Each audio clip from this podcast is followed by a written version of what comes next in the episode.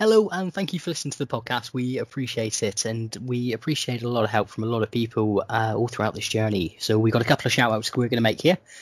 The first shout out being to Beck Sutton, the graphics designer who is designing our logo. Uh, she is the creator and owner of Primal Studios, which can be found on Facebook. Or if you go to primalst.com, you'll be able to find her work there, and she is fantastic at what she does. Yeah, and the second shout out we'd like to make is to Andrew Stanton, composer of uh, the song Escape the Oppression, which is the kick ass song for our intro. We love the song, we love the dude. You can check out more of his stuff on uh, soundstripe.com, where there's plenty of songs by plenty of other artists as well, uh, where you can license for podcasts. So go check it out and uh, yeah, see what's on there and see what you can use. Stay frosty.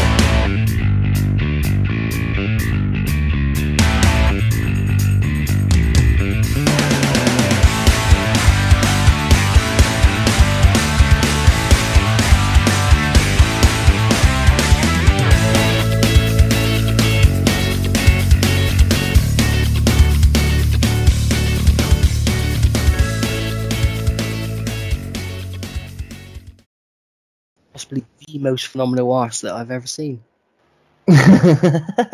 Did you hit record as you said that as well? Because usually it does like a little blinky. Yeah, yeah. I wasn't intending for that to come out exactly the same time, but it did. Um, but before we properly do it, then I just want to know when you say you've got a lot to say, I imagine there's a lot of positive. Yeah, for the most Yeah. part. Ooh, Yeah. you're Mm. tickling my time. No, Oh. there's nothing. There's nothing controversial though. It's, it's it's all mostly positive. It's just some is more positive than others. That reminds me, I've got to work, you fucking cunt of a pen. I've also got to offer a retraction on a statement I made on the first part of the anthology. Okay. Hmm. Ooh, Jake was wrong. Mm-hmm. And you know, we like to be factual, so Yeah, yeah, yeah. As factual as possible. Actually, not quite. well, we try to. I like to think we try and be professional and uh, sort of factual about the stuff. Like we never go off and make up our own quotes for things, like you know the Tommy York stuff from the last yeah, one. no, you're right. You're Look right. in the eyes of the fucking devil. right. Let's do this. Hello and welcome to the Songs That Made Us, the podcast that likes to say, I am made gods. This is part two of the anthology. This is the. Well, this is the part where we get Bruce Dickinson, we get Nicko McBrain, we end up with the iconic lineup.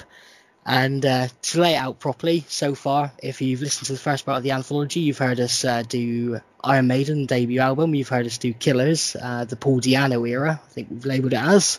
Yeah. Now, the second part, we're going to be looking at three albums. Uh, the Number of the Beast, which is sort of like you know their most well-known work, basically, and the one that shot them from very good band with a massive sort of following to superstars. Yep. Um, and the start of Bruce. Brucey Start of- boy. Brucey, Brucey. um, Piece of Mind and uh, Powerslave, and that'll be the three albums we do this time. Yeah, it's a big, Um, big error. And just to lay it out, lay it out on Front Street. The next part we're only going to do two albums, uh, Right. which would be Somewhere in Time and uh, Seventh Son. Son. Uh, just because it's awkward trying to break these things down into eras, because you could go Somewhere in Time all the way through to Fear of the Dark, but that'd be too much. Yeah. Um, plus, there's a significant sound shift in that. But obviously, with me is my my best friend, Mr. Oh. Conor Reed. Well, you are. Ah, oh, would you look at that? You know, no uh, extra little comments, neither good nor bad, just genuine, upfront, best friend. Look at that. well, that's, that's ha- lovely. You'd love to I've- see it.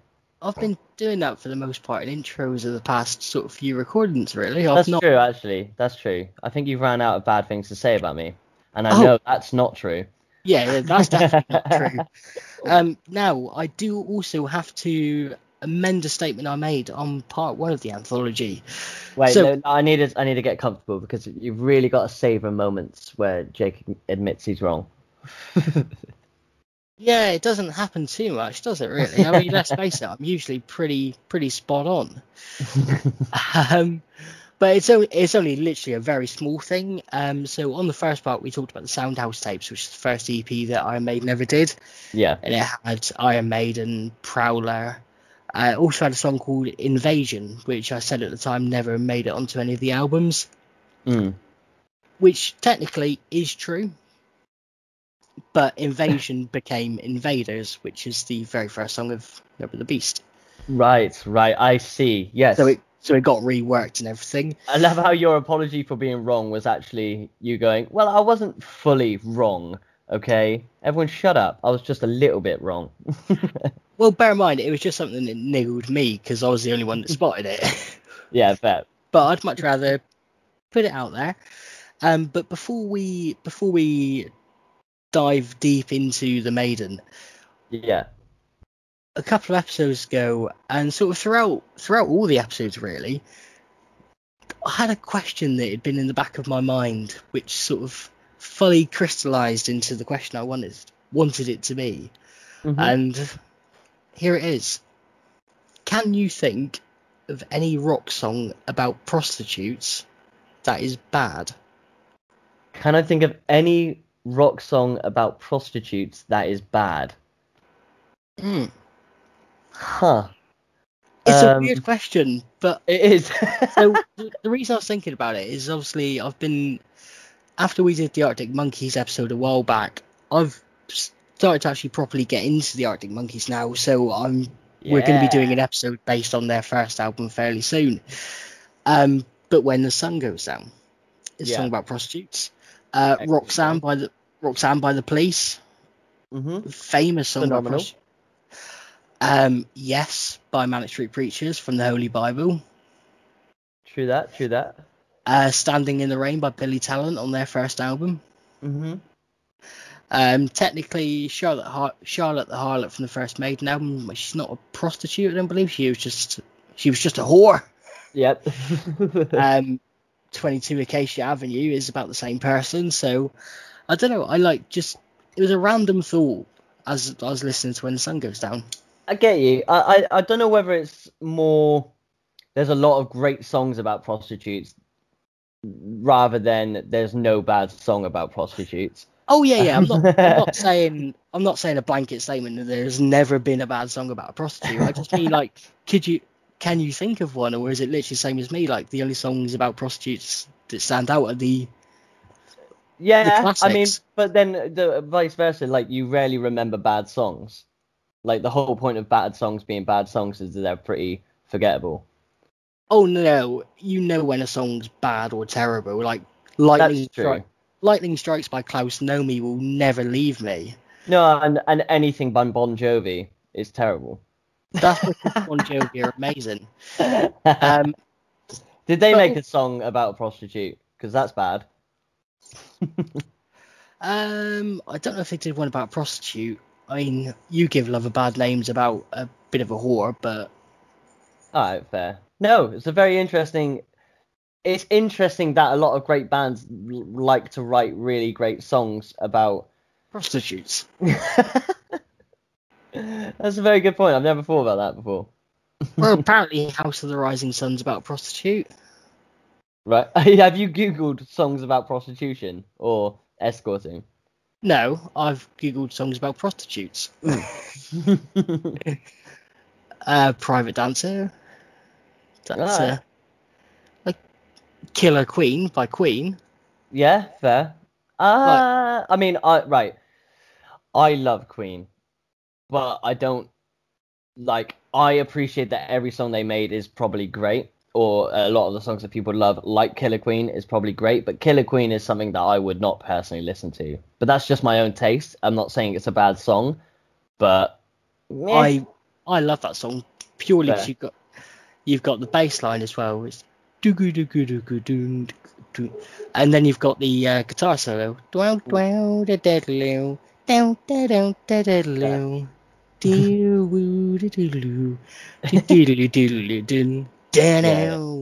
Yeah. Yeah, see? That's see? true. It has good guitar. I'll give it that. I'll give it that. No, it's a very interesting question. Even outside of uh, rock, though, as well, because there's a great song uh, by Frank Ocean called Pyramids. Uh, called Pyramids, sorry. Um, that is kind of about someone working, a, a lady working in the clubs and stripping at night, sort of thing. It's a very excellent song. Um, I'll get you to listen to Frank Ocean at some point. Really get you out of your comfort zone. Yeah, it was just a, a weird thought that came into my head, and I thought it's about music. Yeah, I I, wonder. share- I wonder how much that says about rock, or how much that says about you. Or, or how much it says about the grey area of prostitution as well. I mean, all right, fair, If you want to get sort of semi philosophical about it, and many people get semi when they talk about prostitutes. Very good. oh, that was the whole setup, just so I could say that one lie. Great. No. Absolutely worth it. Brilliant. But no, just to just to add some context to where like I literally I text Connor the other day just saying, remind me when we record prostitutes. Yeah, and I was very, very worried. yeah, and as it turns out, it is quite like a wholesome query and not. I didn't. Yeah, I didn't know if it was an anecdotal thing, an experience you've had. No, I've never been with a prostitute, funnily enough. Fair enough. I mean, I imagine you've been to Amsterdam. Many I have been to Amsterdam. I, will- I will. I will say I have not partaken in any of that. I was uh, more interested in the other, the other things that Amsterdam Ah, yes. Yeah, it does. Amsterdam's got fucking. It's like the last days of Rome, there, isn't it? it's brilliant. We should go sometime. You'd love it. oh, trust me, I I would be so fucking wrecked. I to to a point where it just wouldn't. It would stop being funny, and it would very much be a worrying like, Jake, are you Yeah, alive? We'll just, we'll just take you for one day. We can monitor it. And just a quick apology as well, if my voice is sounding flat or iffy, like in general, like I don't have my full range of tones, um, lack of sleep. Yeah, it's So- been a tiring time. We got It you, man. has, it has been, um, but that's only because I can hear my own voice in my head as I'm talking, and it sounds weird. Ah, you're fine. You're fine. right. Um, now, with those key points out of the way, um, one other thing actually, just before we go on, um, me and Connor have had a discussion. We have a competition that we're hopefully going to be introducing fairly soon. Yeah. there's no prizes other than our eternal gratitude. Should yeah, you- and also right. you you showing off a little bit, I suppose. That's quite gratifying for yourself. Well, yeah, a little bit showing off, but it's just something that helps things be a bit more interactive. Because I Yeah. think, as much as we say, um, you know, follow us on Twitter at songs underscore us, or find us the songs that made us on Facebook, or email us at the the songs that made us pod at outlook.com. Um, it's still a barrier between what interaction we actually really have with people. Yeah. and I just want to introduce a little little element of fun. So what we're going to do, um, I'm either on a weekly basis, I'm going to play a bass riff from a song. You got to try and guess what the song is. Um, now I'm torn between two ideas with it. Either we do iconic bass riffs, so we do like you know another one bites the dust, or I can only do bass riffs that are part of songs that made us canon. Oh, I like that. No, I like the second one. Also, because we don't want it to be too easy, um, where like every single person gets it every single time, sort of thing. I'd rather, yeah, if you if you play famous bass riffs from the canon of the podcast, one it means these fuckers have to actually listen to it all. Yeah. and two, also though, it's it's nice. Um, you know, maybe we could do a whole thing of first person to guess it, or either through commenting on YouTube or commenting on uh, Facebook or something like that. We give them a shout fair. out.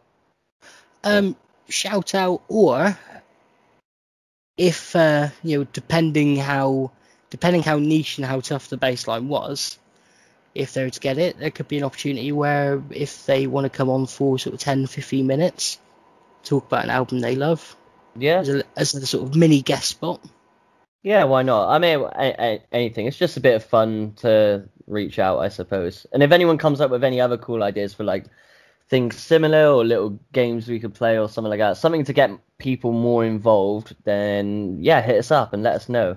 Because Well- as as as we've made clear before, like we're doing this for fun, we enjoy it. We love the idea that people actually, for some reason, find us interesting. Um, and for those people that do, or you know, that enjoy it, why not get them involved as well?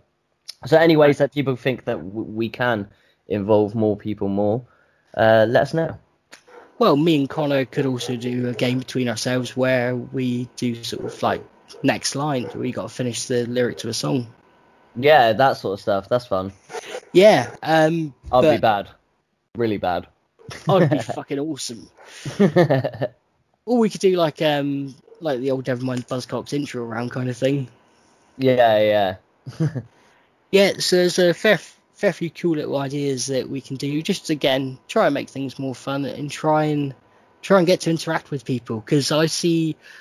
I get the benefit of because I handle pretty much all our admin side of things. I Mm. get the benefit of seeing where people are listening from, Yeah. and so I want to know who this person in Serbia is who's listening to us. Yeah. I want to know who's in Japan and listening to us. I want to be able to talk to these people and sort of see, a, do they fucking like the podcast anyway, if, or is it just uh, they listened and it was sort of the principle of two dogs fucking at the side of the road where they're just like, oh, that's interesting. they listen Moving to on. us. It's kind of like a going to the zoo or watching a documentary. It's, Yeah. it's just out of pure interest on who these animals are. Did I did I ever tell you about seeing a? well, I took my mum to Paignton Zoo because my mum loves zoos. She loves going Yeah. to zoos.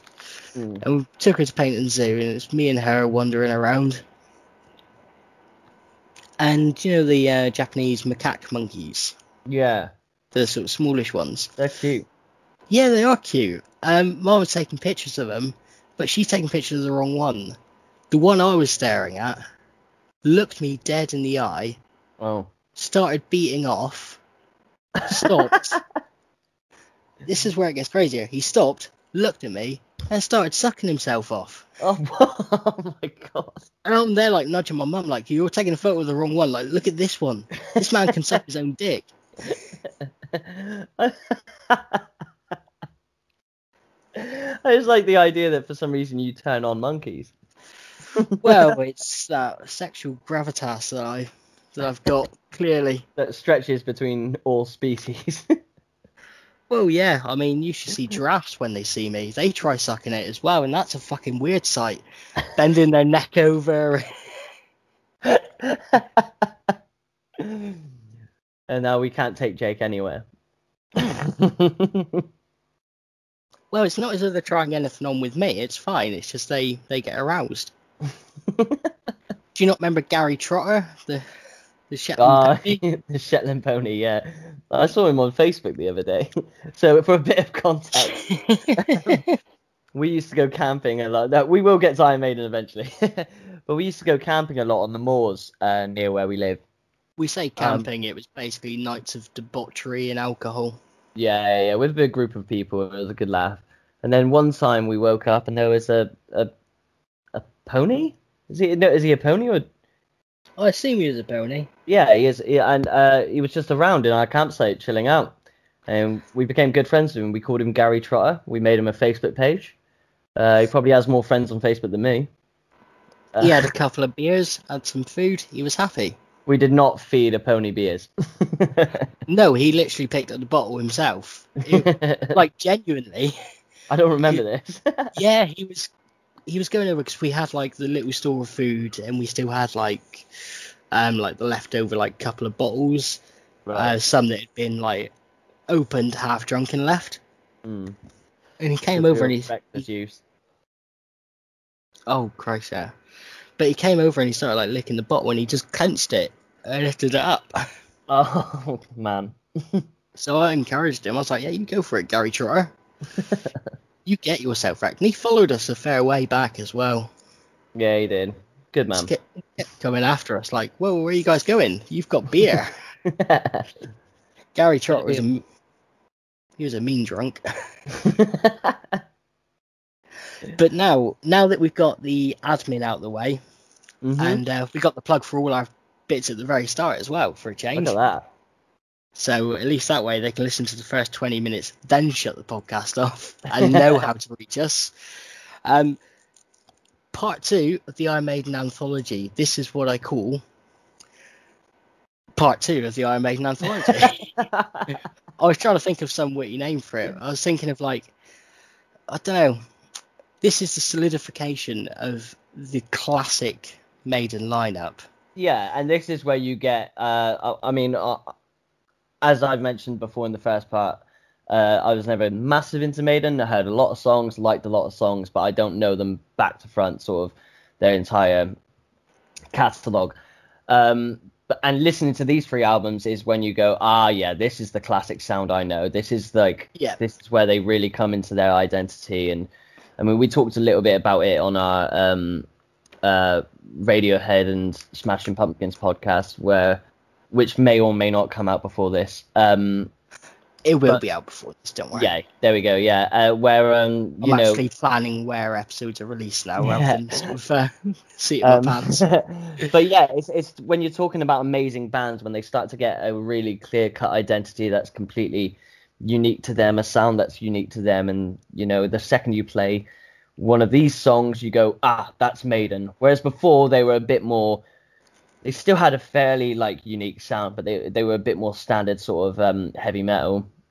Well, uh, yeah, sort of metal punk rock kind of uh, vibe they had going on with the first two.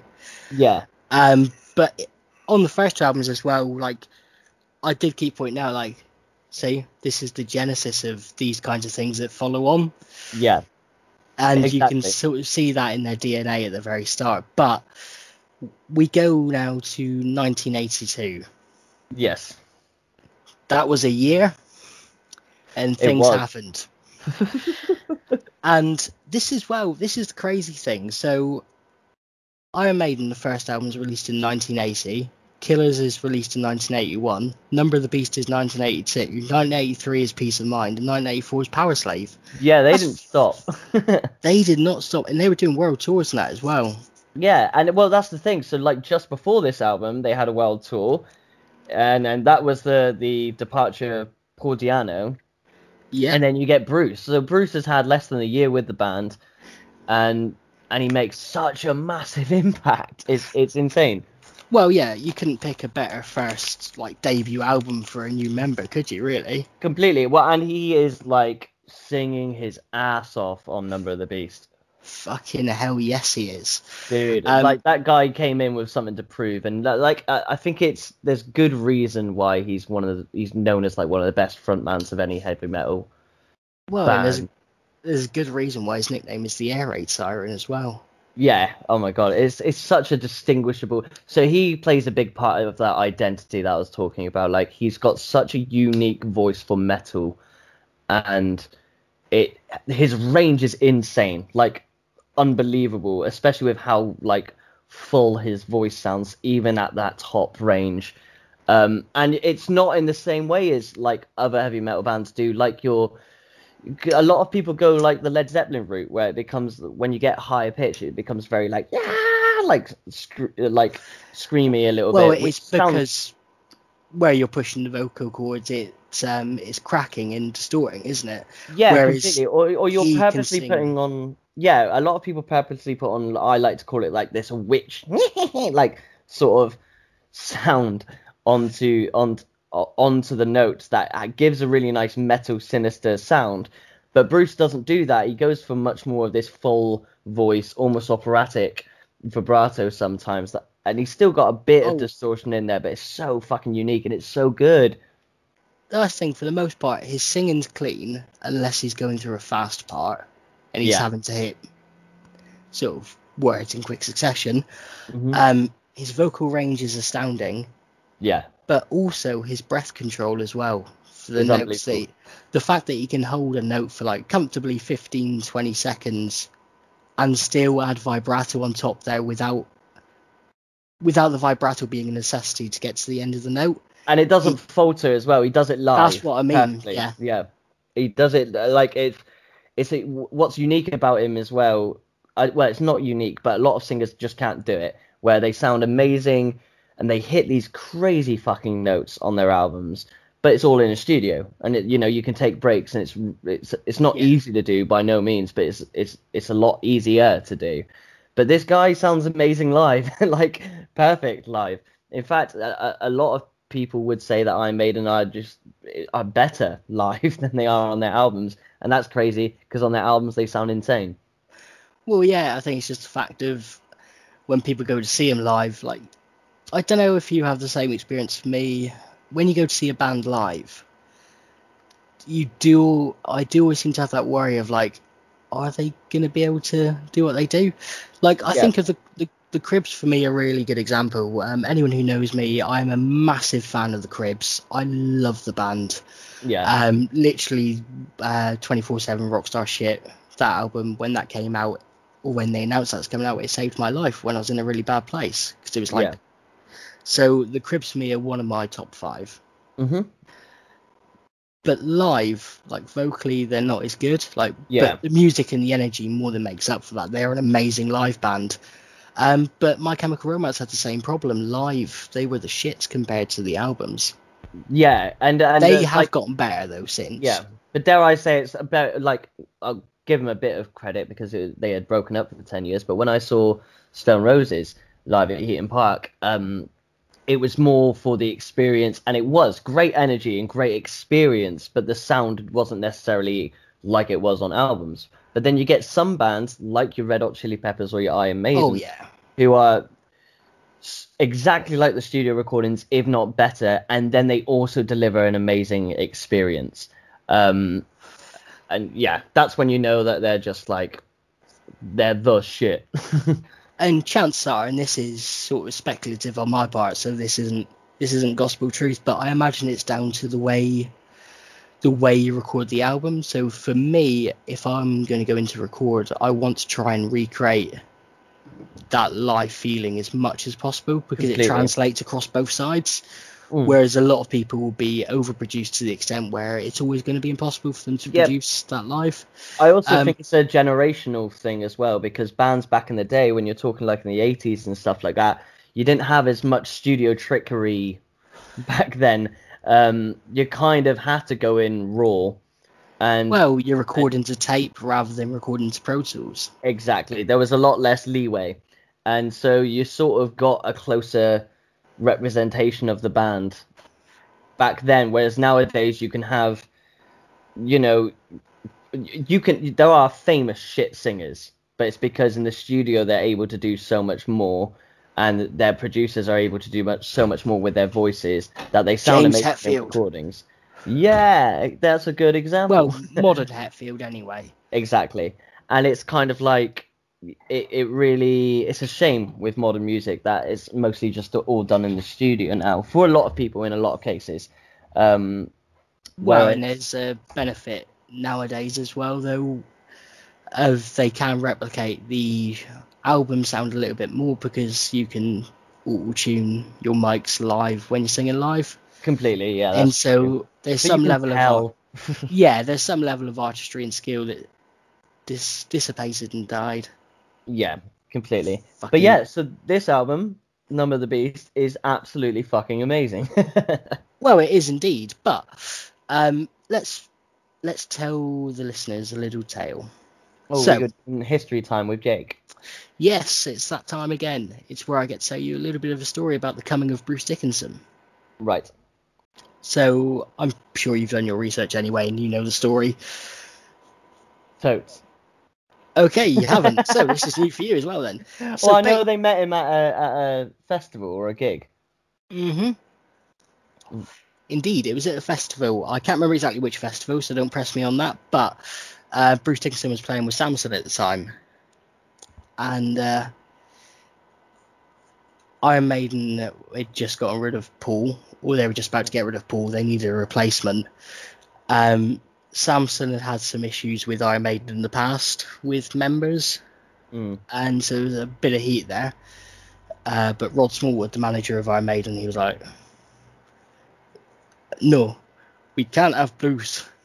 That's quite northern accent for him, which ended up being Scottish, but he's actually from Yorkshire, I believe.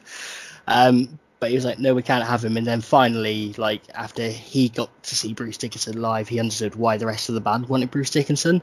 Right. And so they're at this festival, and Rod's like, I need to meet you. And so him and Bruce meet up. They think like nobody's watching, but it's under a giant lamppost with one like single spotlight on them. Sounds they- like a film noir film. Yeah, basically. And like people are basically going past it going, well, that's gonna be the new Maiden singer then. um, but then they sort of went off, sat down in the pub, discussed everything over, and uh, then it was born. yeah. Maiden, the Maiden as we know it. Apart from we've still got Clive Burr on this album, who I think is sensational on this album on drums. yeah, this wow, this is a hard album to drum. this is So- a hard album to play. This is a hard album to sing, guitar. It, it's a very deceit like because we'll talk about Powerslave in a bit, and Powerslave sounds difficult. It's similar to a like And Justice for All for Metallica, where you're like, yeah, this is a fucking beastly album to try and learn and try and play. But Number of the Beast doesn't sound it at first, and then you actually Yeah. really think about it, or you you really listen to each individual part, and you're like, man, this is insane. What they're doing is insane. Yeah, so just a bit of a refresher then for people. I'll do the full band lineup second. So, lead vocals replacing Paul Di'Anno. Obviously, we've got Bruce Dickinson now. Um, on your guitars, you've got Dave Murray and Adrian Smith, who that's the iconic duo that lasts for a long, long while. Um, on drums, we got Clive Burr still, um, this being his last album. And on the bass, we've got the god himself, Steve Harris. You Now, how do you want to do this? Because I think we should. Because I know previously we've gone through song by song or whatever and done it that way and weren't comfortable with it. But what I'm probably going to do is if I give the full track listing, and then we Yep. can just go talk about the album as a whole anyway. Yeah, yeah, yeah. Let's do that. Yeah. Um, just that way we can make sure people know the songs and make Yeah. sure we definitely listen to the same remastered versions. Um, so song number one, Invaders. Then we got Mm. Children of the Damned, The Prisoner, 22 Acacia Avenue, The Number of the Beast, Run to the Hills, Gangland, uh, Total Eclipse, which is only on the 98 remaster, I believe, and Hallowed Be Thy Name. Yep. And uh, for context, I don't, I didn't listen to the version with Total Eclipse. You didn't. Well, actually, no, that was actually quite a good song. I was trying to think then. Yeah, Um, unfortunately, I haven't heard that one, so I do apologize for any listeners who are massive fans of that song. I'm sure Jake can talk about it a little bit, but um, no, I, I'm listening to, I suppose, the original version. Then it's only eight songs long. Yeah. Mm. Yeah, yeah, because it goes straight from Gangland to Hallowed Be Thy Name. Yeah. Um, now, one of the sad things though about the album is Bruce Dickinson couldn't wasn't allowed legally to have any writing credits on it Right. uh, because there were legal issues with Samson. So uh, even though he wrote or he was massively influential in the writing of Children of the Damned, The Prisoner, and Run to the Hills, like he couldn't get the writing credits on it at the time. Ah, such a shame. yeah, that is a bit of a bit of an asshole thing, and it wouldn't be an Iron Maiden album either if we didn't talk about the fucking artwork. Yeah, man. So good. Yeah, so we've got you know it's dark landscape. Eddie's got a marionette of the devil, who's then Yeah. got a tiny marionette of Eddie, and the whole premise of it is which one is the real evil. Yeah, it's fucking sick. It's oh sick. man, everything about this album is so sick. I really adored listening to this one. But one other little uh, tidbit about the album artwork that wasn't originally done for Number of the Beast. That was done for something else. Okay. It was done, uh, yeah, it was done for the single of Purgatory from Killers. Ah, right. No but way. Ro- but Rod Smallwood saw the artwork and he went, "That's too fucking good for that to be a single," and then they used it for Number of the Beast. No way. So do you reckon that, that, that this album was almost influenced by the artwork then? Or at least the no, song. At least the song Number of the beast. no. If you don't have the song Number of the Beast and you don't call this album Number of the Beast, that kind of makes less sense for that to be the artwork. Do you get what I mean? Yeah, but the artwork's just random piece. No, I know, but it's about the devil and everything else. Do you get like? I'll tell you why I say no because there's Okay. a story. There's a story behind it. Okay. Uh, give me two seconds. I've just got to get some some quotage up. So basically, it ended up being called Number of the Beast, and the song all came together. Um, and now I don't know how apocryphal these stories are. I don't know if it's a case that they told these as lies to build up the aura of the album, Yeah, yeah. um, or if these things really did happen. Um, but basically, there were sort of reports of unexplained phenomena happening during the sessions. They recorded at Battery Studios, um, such as sort of lights turning off and on of their own accord, uh, re- recording gear just mysteriously breaking down. Um, but the climax of the whole thing, which is where they got Number of the Beast, which was uh, Martin Birch, the producer, and at this point was becoming their long-term producer. Hmm. Uh, he took over on the last album on Killers. Um, he was involved in a car accident with a minibus that was transporting a group of nuns. uh, no way. After which he was presented with, with his repair bill, which came to six hundred and sixty-six pounds. Fair. I mean, I think that's a load of bullshit. I can't remember if they. I can't story. remember. I can't remember if they've shown the bill anywhere or if they kept the bill. But yeah, that's the story they tell about it, and that's how it came to be Number of the Beast. Yeah.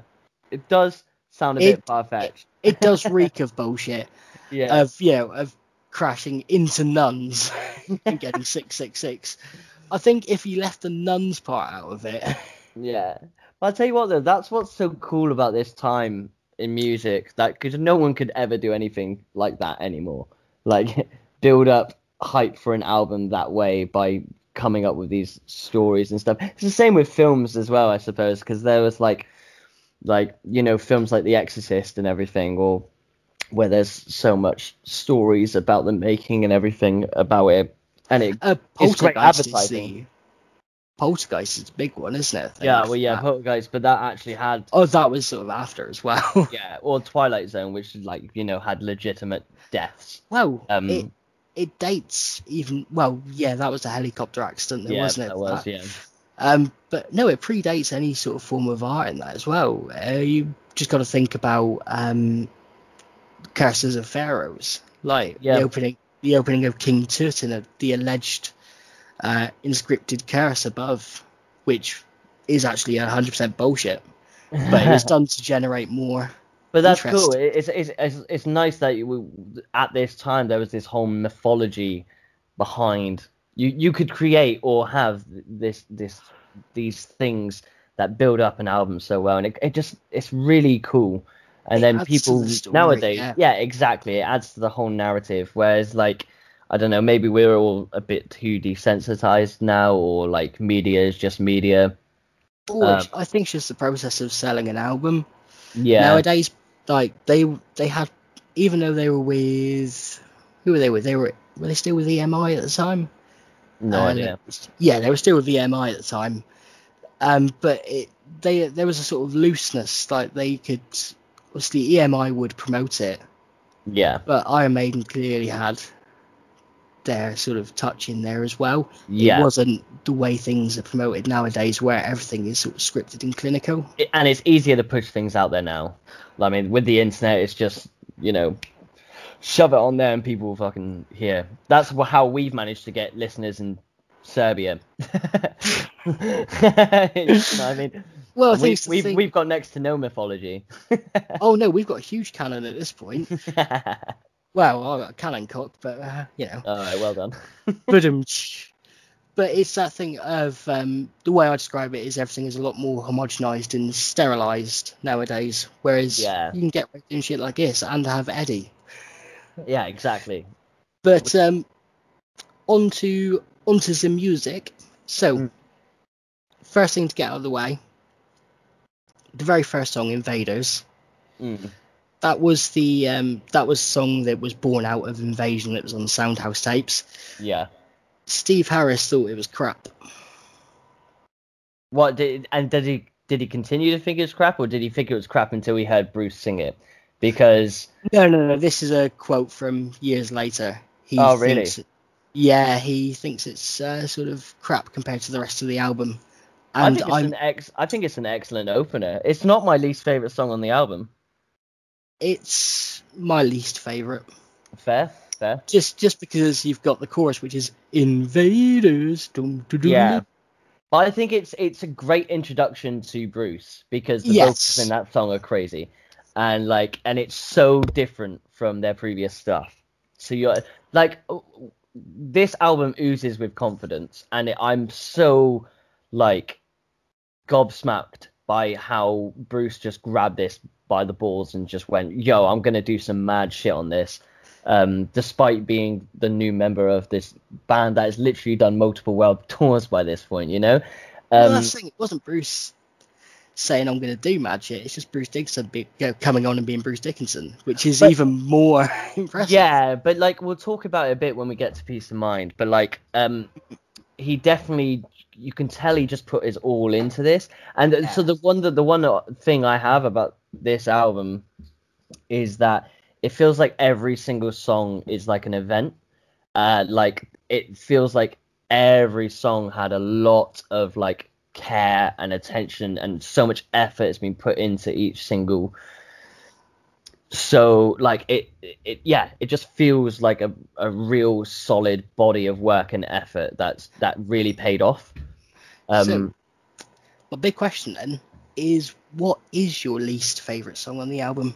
so my least favorite song on the album is gangland and it's still an uh, gangland and it's Yeah. still an excellent song so like i i more so than definitely the two previous um albums and as a bit of a teaser um for the next two albums um there is it, like this album is close to perfect in my eyes and the only thing that makes it not quite perfect is gangland and i still think gangland is an excellent song but it's it just it's a bit more standard than the rest Yeah. of the songs whereas each the, the reason why i was talking about effort is every other song on this album has its own personality and own sort of energy and own story and like this album has so much versatility.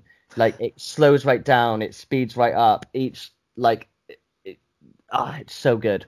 So, in terms of Gangland, though, the thing behind that is they had a choice between Gangland or Total Eclipse. One was going to be a B side for, um, I don't know if it's Number of the Beast or Run to the Hills, right but one was going to be a B side and one was going to be on the album. And so they had Right. to choose between the two, yeah uh, which, and Gangland got the vote. Now, um, with Gangland, though, the drums at the start, yeah it's what phenomenal does, what does that remind you of? uh Because I I, can't- tell you the first thing that came to my head. go on um, which is timely actually uh, with the passing of Eddie Van Halen. Mm. Hot for Teacher, ah yeah yeah yeah Yeah. yeah yeah, I, I, I sense that that sort of kind of kind of kind of kind of Yeah, it was um, obviously Hot for Teacher has the whole like 30 seconds before it gets into that drum beat yeah yeah yeah with him just fucking around, but it's that sort of double bass kind of thing of us just bouncing along. Um, but yeah, I'd go with you. I'd say Gangland. Gangland is it's for me it's inoffensive. It's good. I prefer it to Invaders, but yeah, it's Fair. Probably the only thing that you can point at as a low light for the album. So for me, like, and, and to, to make it clear as well, I don't dislike Gangland in the slightest. I think it's actually a really great song. Um, if you put Gangland on uh, on the two previous albums, it would be one of the best songs on those albums, in my opinion. Yeah, it's sort of like a song that bridges the gap. Completely, yeah, yeah, yeah, completely. And it's nice to break, and it it fits perfectly in the album because it's perfect just before "Hallowed Be Thy Name," which is a very different song.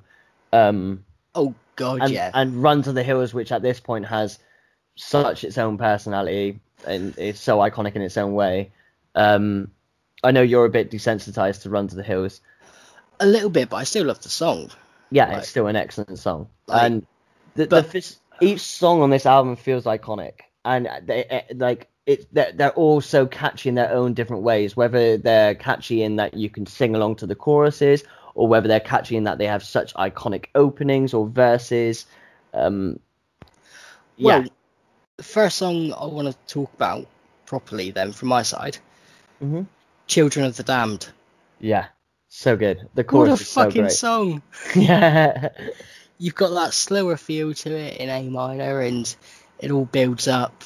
Um, these really slow, sort of haunting verses, and then you know Bruce projecting his voice a million miles going mental. on the chorus, yeah, and on top of that, the musicianship of that whole song. So that's the kind of maiden that personally is my favorite. I love Yeah. when they do Galloping Maiden. We all like Galloping Maiden, and um, uh, and when they do their heavy shit and they're like they're, they're much more up tempo stuff, I do dig that a lot as well. But what what really separates them from other heavy metal bands for me is when they slow right down, or they become a bit more ballady, or they become a bit more, more melodical, um, which they have a perfect balance of on this album with songs like Children of the Damned and songs like Hallowed Be Thy Name, which goes even further into it. Um, oh yeah, it's it that's the kind of maiden that I feel like no other band pulls off that feel anywhere near as much, anywhere near as well. Sorry. it's that thing I was we were talking about on the first part of the anthology when we listened to like Remember Tomorrow. Yeah, exactly that. This is that was the starting point. This is where it ends up. Yeah, Um, but musically, it's fantastic. I'm pretty sure. Um, I think Adrian uses a 12 string on it as well, if I remember rightly. yeah, Um, but the bass flows around perfectly in the background. Drumming's good, and then you get to that bridge, and everything kicks up to a whole nother gear, and it's all fast. yeah. They build, they build their songs build perfectly. Well, when, yeah. when they, when they do that, it, it works so well. it takes you, it takes you on story. It takes you from point A Yeah, to point B to point C, and then brings you back down. But and the thing is with them is that they have so many different ways that they're able to achieve that. Because technically, yeah. from a song song structure point of view, Number of the Beast and Hallowed Be Thy Name do the exact same things in terms of telling a story and putting you on a journey and slowly building. Do But mean they do it. the Damned. No, no, I'm saying uh, uh, Number of the Beast and Hallowed Be Thy Ah. Name do the same thing as Children of the Damned. Ah, in, right. Okay, in the way they build a song musically, but they do it in very different ways. Well, yeah, it is about using the music as well as the lyrics Completely. and Yeah. flowing you where it needs to go. Um, but I've got to give a big up to the uh, guitar solo as well. Yeah. And bear in mind, so just a little bit of insight from me. I can play the very first part of the solo because the first part of the solo is tapping, hmm and it's the same tapping pattern that gets uh, reused what six, seven years later by a certain Mr. Kirk Hammett. Oh. apart from so where's Kirk Hammett? I'm not going to do it on the note the notes because I can't remember what the notes are on top of my head. But you're hammering on from the 12 to the 15 on the high E, and you're tapping at the 19. Uh, on one it's and then he goes up to 20. With this one, it's you do 19, 20, 19, 20, 19, 20. Yeah. But but yeah, it's a very very similar sort of tapping pattern, which always makes me have a little chuckle. But uh, not not saying obviously he's stolen it or anything like that. It's just because they're similar, it makes me laugh. Yeah, that's fair.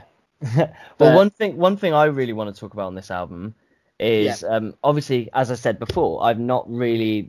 Uh, with this album, I definitely had listened to it before, but years ago. Um, years. You're right, years ago. Yeah, Fudge was just having a little uh, "I'm here too" uh, moment. Um, but yeah, so but I couldn't remember everything. So there's songs like Invaders that like I definitely didn't remember, which is maybe why I enjoy it more.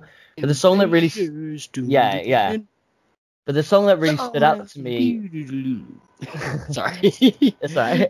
Uh, the song that really stood out to me this time round, um, because I didn't remember it in the slightest, and it's Prisoner? fucking no, it's fucking phenomenal. It's the 22 Acacia Avenue. my dude that song is fucking amazing i i had no memory of it whatsoever and it the way it shifts and changes and all of the riffs that they go through and the oh i fucking dig that song and it's the first song they had, which is a sequel, yeah Uh, because it's 22 Acacia Avenue is about Charlotte the Harlot. Right. Yeah. Okay. That makes a lot of sense. Yeah. So I think if I remember rightly, there's four. I think there's four songs in total which are about Charlotte the Harlot. This is the second one. right. That's cool. I prefer this to Charlotte the Harlot. Oh god, yeah, this is a really good song.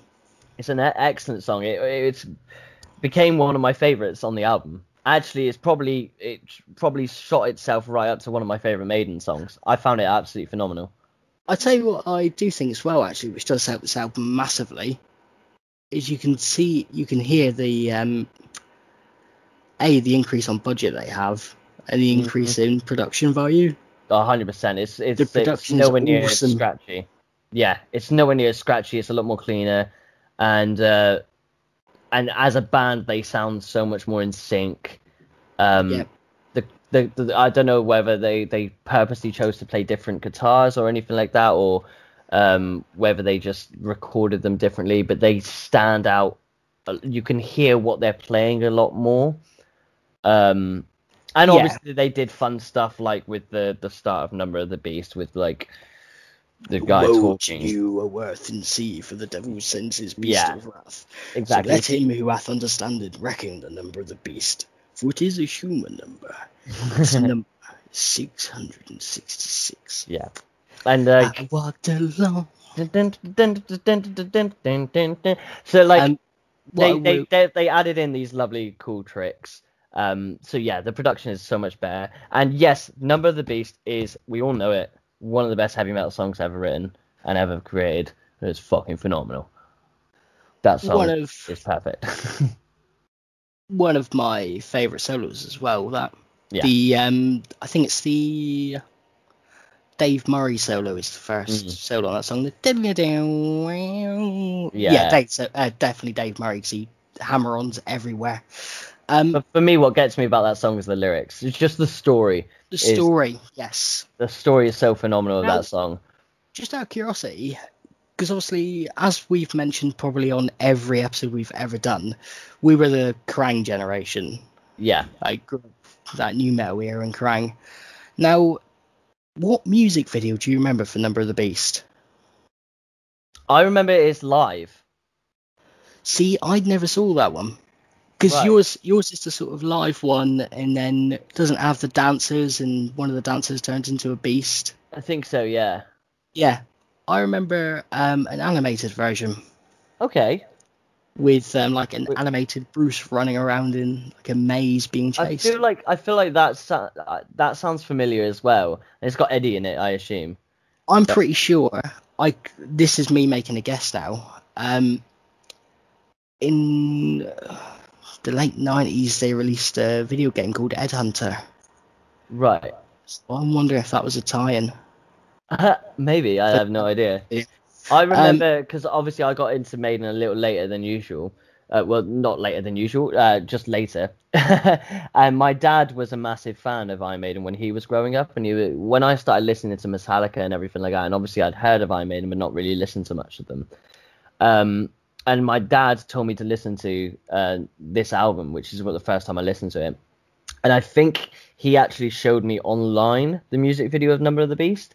So, which is why I probably have Yeah. a different one to you from Kerrang. Yeah, yeah, 'cause the one you would have watched is the original one, which I only, I only first saw that version of it. Um,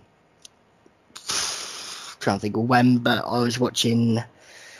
Uh, never mind the Buzzcocks, and they do Right. like a guess what happens next in the music video thing, Yeah. and it was when the dancer turns into the beast. Right. Yeah. Yeah. Yeah. Um, but before we before we properly go into the big hitters as well, uh, I've got one other song that I want to recommend to everybody to listen to, and it's probably I would say like overall, like in general fan terms, it's probably one of the le- the lesser songs on the album. Um, I personally think it's a fucking phenomenal song, um, but the prisoner. Yeah. The Prisoner is an excellent song. It sounds a bit. I think the reason why it's not huge in the fandom, uh, if I was to guess, is because it doesn't sound that maideny. It's a lot more generic. It is a lot more generic, but it's well, it's not it, it, generic in that it follows a much more standard formula of heavy Yeah. metal, but it does it excellently, like better than most other bands do that same formula. This might surprise you. It doesn't have Gallop. Well, yeah, that doesn't surprise me. yeah. But um, that when it kicks into the bridge and you've got guitar doing the it's this weird different feel yeah. and that bluesy kind of guitar solo from Adrian Yeah. Smith that is hands down one of my all-time favorite Iron Maiden solos. Really? Yeah, and it's I think it's because it's such a simple solo but so effective. Um, and they got the original guy to give them from the Prisoner the TV show Yeah. gave them permission to use the audio clip at the start as well. Fair, man. Fair. Yeah, it's a it's like a sort of it's like a hidden gem. I like think. Yeah, I mean, I didn't have. Obviously, I didn't know that. Listening to this again, I didn't know whether it was a loved song or a or a meh song for most people. I tried to be quite objective. uh, I just think it's I yeah I, I don't know if it's loved or hated, but it's not a song that's mentioned often. I don't think Right. so. I think it's more just a case of yeah, see, it's not, just a part of their back catalogue. yeah, see, not knowing that though, listening to this whole album from start to finish, and pretty much, well, a- actually loving every song. For me, that was just another excellent song. Now, like on the same level as Run to the Hills and stuff. Like I don't necessarily want to do a conversation personally for me for big hitters on this album because every single song, apart from maybe Gangland, was pretty fucking excellent. well, we've talked about Number of the Beast anyway now, so that's oh, there's a shit ton you can say about Number of the Beast. Fucking There's a Bruce shit ton you can say about Bruce like. Dickinson's scream, Yeah, his scream on that intro, yeah. Fucking amazing singer. But then in Hallowed Be Thy Name, you got his long ass note, and it's Oh. perfect. We're we're doing we're going deep on Hallowed Be Thy Name in a minute. Yeah, sick. Um, but we'll um, we'll have a quick chat about the obvious one. Um, oh, one thing I did want to bring up actually. So when we did the first part, the anthology, hmm I made a prediction that your favorite album is going to be Seventh Son of a Seventh Son by the end of all this. Yeah, you said either Powerslave or Seventh Son of the Seventh Son. I'm going with Seventh Son, hundred percent. Okay. Now, you were to think of a forfeit for me. Yeah.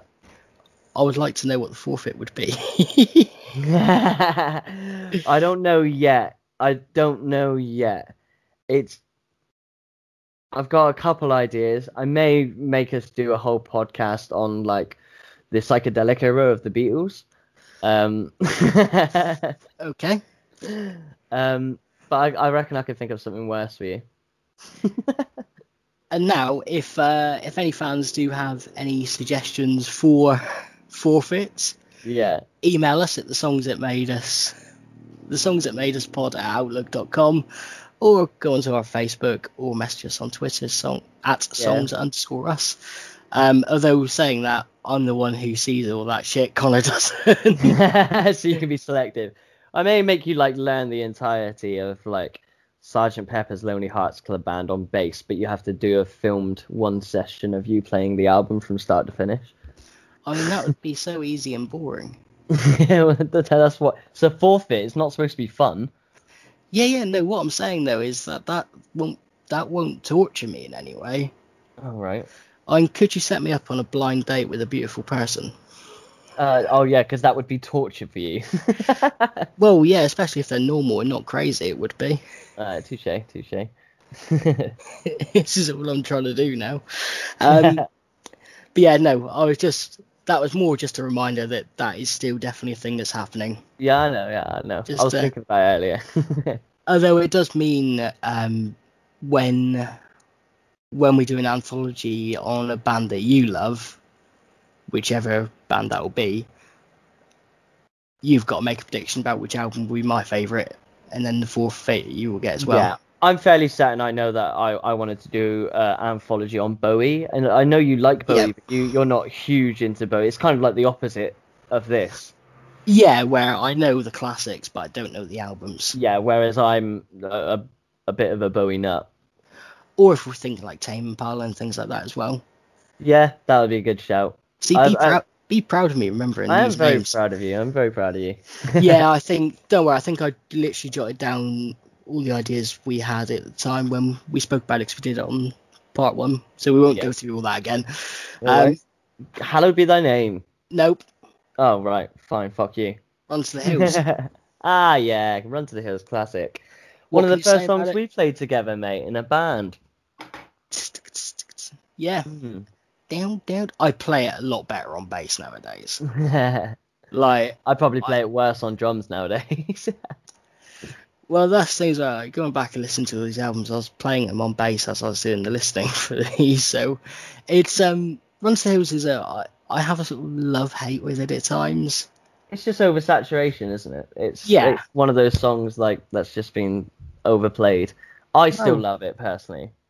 On last week's episode, we talked about um, obviously Radiohead Yeah, Creep. yeah, it's one of those.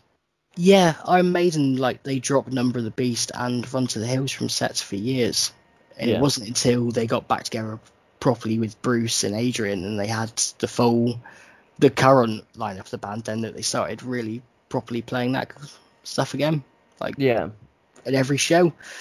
Um, but yeah, Run to the Hills, it's you know about well, it's about colonialism and uh, us going over to America and slaughtering Native Americans. Which you know very cheery, very lovely. is very cheery. Um, again, has good solo. The bass line, the bass line in the solo is the Mhm. main part of the song. That's phenomenal. But other than that, great vocals. Um, at times in my mind, it'll be a great song. Other times, it'll be an okay song. it's Yeah. mixed. But I assume you had similar with that. Oh yeah, yeah. I mean, I, I I've come full circle with it. There was probably a time where I was like, yeah, I'm just not going to listen to this for ages because you know I've literally overplayed it myself on drums and overheard it to shit. But now I'm sort of re going back through this again when it came on. I was like, yeah, I fucking love this song, Yeah. sort of thing. It, Well- so And that's the thing, even though I listen to Maiden extremely regularly because I always love to play bass to them, like when I was listening, knowing that I was going in, like listening it, listening to it again, but for the podcast, I was I loved it again. So yeah, I think it's one of those change. things where like you just know that they're like it's an excellent song, but they've got way more complex, more interesting songs. I think that's the thing. So I'd rather I'd rather listen to some of the other songs. Like it's still one of the best songs on the album, but there are other songs on this album that I'd listen to over and over again with And no whatsoever. now let's face it, there's only one best song on this album. Yeah, there is one best song on this album. I take it we both entirely agree. Hallowed be thy name. Dude, it's the best song. Uh, I think it's it's it's always going to be. Maybe it will change by the time we get to the end of this anthology, but it's always going to be my favorite Maiden song. I reckon it's a good shout that it will stay the favourite song. Yeah. Um, not necessarily for me, but on this album, oh, what can you say about it? It's just perfect. It, the way it builds, um, the long ass notes, uh, ah, just how heavy it gets, the guitar. what I want to say is for people who don't know, like everybody knows that singing is fairly hard, but I don't Yeah. think people know 100% how complex and how impressive things really are with singing. Yeah, Um, so what I want to do is I want to encourage everyone, um, and this is not a paid advertisement. Uh, we have no sponsors.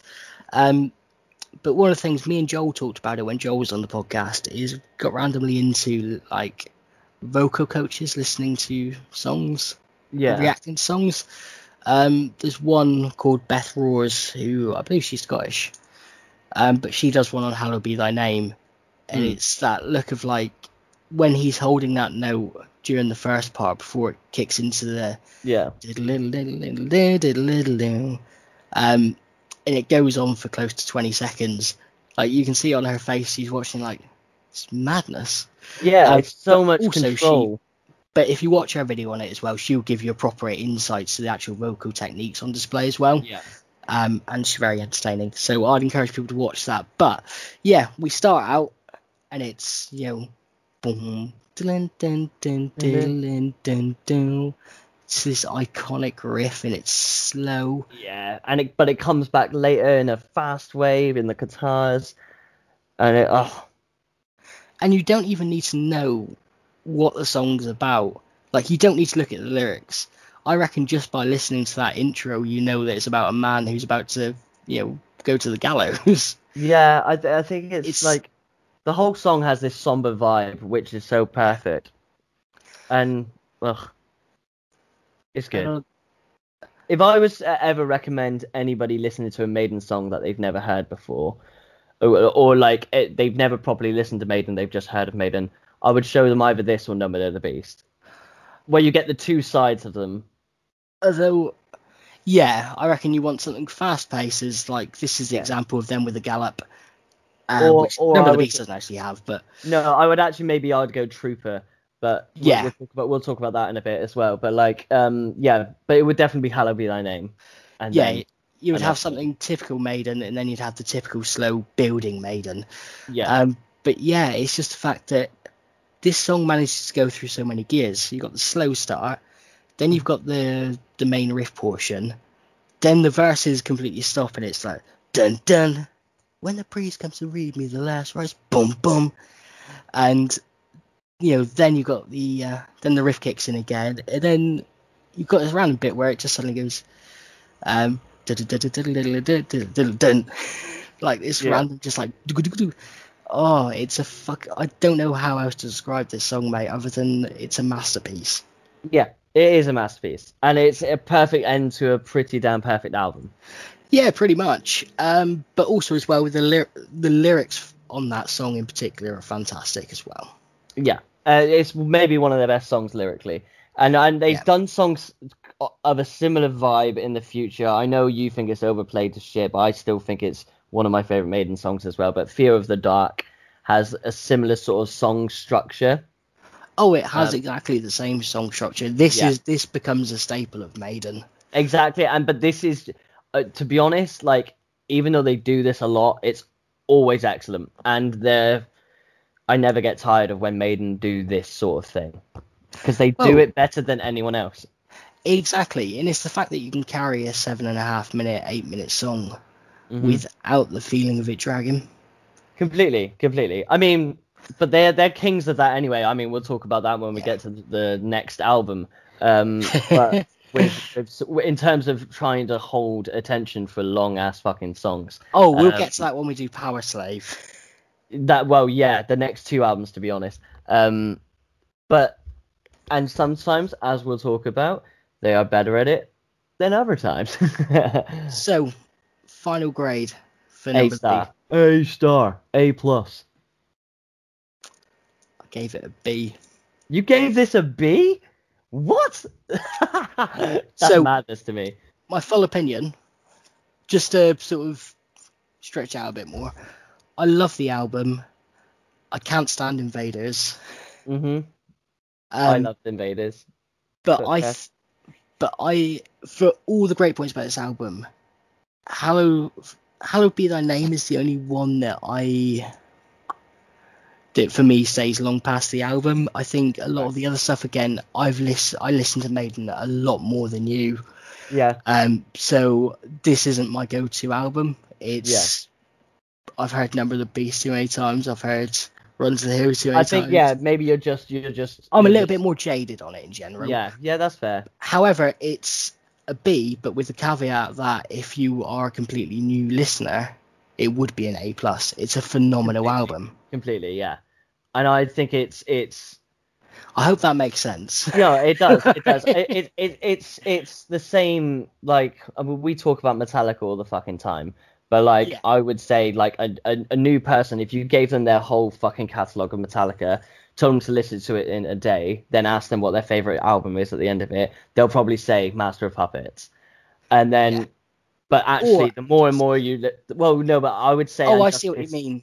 Yeah, the more and more you listen to Metallica, and the more and more you dive in, and the more and more you get used to them, then you start to realize actually, And Justice for All has the more interesting songs. Do you reckon they would Um, actually, I don't reckon they would go for Master anymore. I reckon they'd go for the Black Album.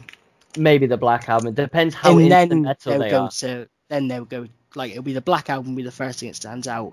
But when they listen to the back catalogue, then it'll be like Master or Injustice. Completely. And I suppose it's just one of those things that after a while, especially as a musician, which you are, um, obviously, Um, oh, there, there'll be stuff. There'll be stuff that just grinds your gears a bit more, and you you get more into it. And also, you just don't want to be one of those fanboys, man. Everybody loves Number of the Beast, uh, you know. Oh, just don't want to jump in the bandwagon. Yeah. And now, 1983, Yeah. we go to a piece of mind. Mm-hmm. Do you have history for this one? Yeah, firstly, it's not called a piece of mind; it's called piece of mind. That that would be the first part of the history. Yes, there is a fair bit of history on this one, mostly because uh, in December 1982, Clive Burr, the phenomenal drummer that he was, ended his uh, tenure with the band. yeah. Uh, basically, it was just due to personal issues and tour schedule problems. That's fair. Such a Uh, shame. But at the same time, it's not a shame because Nicko joins. And I'm a big fucking fan of Nicko. McBrain joins, and he was writing with the band. Oh, actually, sorry, I'm just gonna skip us. Well, I suppose actually it's not skipping us back anywhere. So, between Number of the Beast and Piece of Mind, obviously they were on tour and that. hmm Steve and Bruce could not stand each other Really? for a bit. It was mostly just due to on stage. So. Bruce, being the lead singer, he likes to have his monitors right at the very front because that's where Yeah. he thinks a lead singer should be. Steve, though, as leader of the band, liked having his monitors at the front because he'd often go up towards the front and play. Yeah. And so there was a lot of argy bargy and having to fight. Fighting for They- attention. They've both got speakers at the front of the sta- or monitors at the front of the stage now. Oh, it sounds like a really easy fix. They probably should have thought of that straight away. Oh, I think it took months, and I think in the end Rod Smallwood probably had to settle it. But like they would literally, like Bruce would be singing, and he'd be you know leg on the monitor, singing up, and Steve Harris like coming up, barge him out the way, and play bass on his monitor at front. Yeah, it, there were a lot of arguments in that. Mm. And um, Headstrong people. and there'll be another tale between Piece of Mind and Powerslave, which uh, Okay. I'll remind you of it. Which will be. Well, you don't need to. I've got it written down. All right. Well, then don't worry. but it's an additional thing that I don't know if I can't remember if I no I didn't tell you to listen to the audio thing for it, which No. is my fault. Sorry. That's all good. Um, but after I would suggest listening to it because it's quite funny. Okay. Um, but yeah, so they yeah piece of mind. So they finished up the touring for Number of the Beast. And bear in mind, they were doing hectic fucking tours as well. It wasn't just Yeah. like easy I'm tours. surprised they had time to do another album within a year. I think this is why we end up with like Bruce and Adrian leaving like a few years down the line is Because like it's just too much. there was no downtime. It was just you tour massively. But that's how they built up their following initially, like Yeah. before they even had an album, is they were relentless. And I think more than anything, Steve Harris is relentless. But I think it sometimes shows. So one of the things I have about this album uh, Mhm. is I think it's still very, very good. But whereas when I spoke before on Number of the Beast about it feels like every single song had so much care and attention put into it, and each song has its own journey and is so different from one another. This album, in comparison, and it's it's just my own opinion. Listening to it, it probably wasn't, but it feels rushed, and it's a lot slower tempo. And I disagree. I say it's faster tempo. it's faster. No, sorry, it's a faster tempo than Mu- Number of the Beast, but it's they're going for harder songs on this album. So this album Yeah. it- it's going for a bit more of a heavier tone. At least me listening to it, it Yeah. felt that way. And when they're going for that, I like them to go a bit quicker. When we get to Powerslave, I'll talk about that because that is a way quicker paced album than this one, and it works better there. I think this one, the songs I don't know. At least in the first part of the album, the first half of the album especially, the songs dragged a little bit. I still thought they were really, really good, but they didn't keep my attention in the same way that Number of the Beast did because each song on Number of the Beast was so different from the previous song. I also think as well, and this is me sort of trying to guess your mind. The Number of the Beast had more iconic songs packed together in such a short time as well. Completely, but the thing is, is they're iconic because they're great, and like, and there were songs that I didn't remember, like 22, um, that is now iconic in my brain because it's such a great standout song. Whereas I find with this album, and don't get me wrong, it's, it's still going to get a good, really good grade because it's still an excellent album, um, but it's not as it's a bit more forgettable and I don't think that's Yeah. genuinely yeah, and I, I don't think that's genuinely because it doesn't have as many big singles on there that have stood the test of time. I I think I wasn't trying to say it like that. I just meant no, you, no, I'm not familiarity. Yeah, yeah, no, but- no, no Come at me with that We son of no, no, No. but but the reason I think I'm not as familiar with songs from this album is justified because they just genuinely aren't as great songs on this album. The way I put it, the, the way I was thinking about it when listening to it is that almost every song on this album is the same level as Gangland to me on Number of the Okay. Which is it's still better than the first two albums. Um, and it's still really, really fucking great songs. But there was nothing that reached the peaks of stuff like 22, of stuff like Hallowed Be Thy Name or Number of the Beast or Run to the Hills, even. Do you know what I mean? It's funny when you say that it was rushed because I'm 99% sure it was. Oh, so really?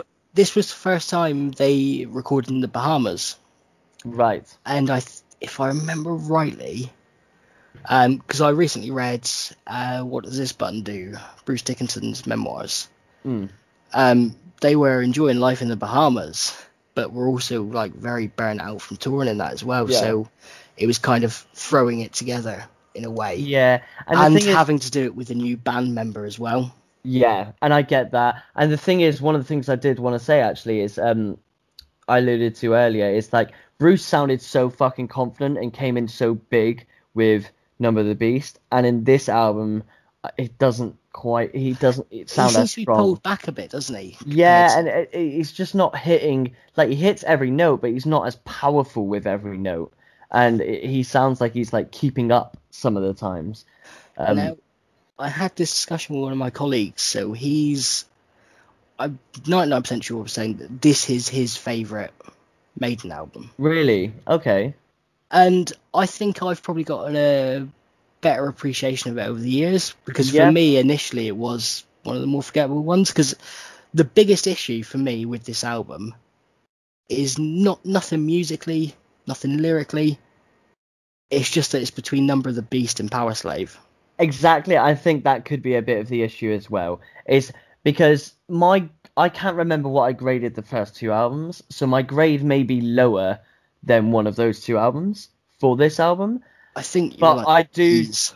Yeah, but I do think that this is, from memory, I do think that this is a better album than the first two albums.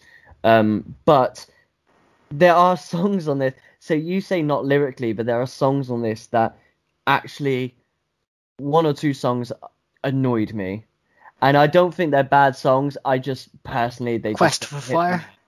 Well, no, die with your boots on. I oh, really, that chorus is annoying. I know, You're and gonna die, you're gonna die with your boots on if you're gonna die.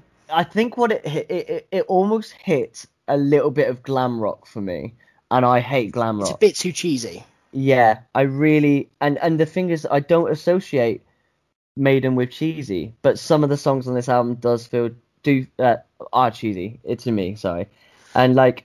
And it didn't help that right after Die with Your Boots On, there's The Trooper, and The Trooper is genuinely a phenomenal song. Like, that song does reach the heights of Number the Beast. Well, let's uh, now that you've eviscerated it, let's give it its fair due. so we'll do the band lineup again because obviously the band lineup's changed. So Bruce Dickinson vocals, Adrian Smith, Dave Murray lead guitars still, Steve Harris bass, Nicko McBrain on drums. Now this is the definitive lineup up until Adrian leaving. Um, I think for No Pref. Uh, either No Prayer for the Dying or Fear of the Dark. We'll get to that when we do part four of the anthology.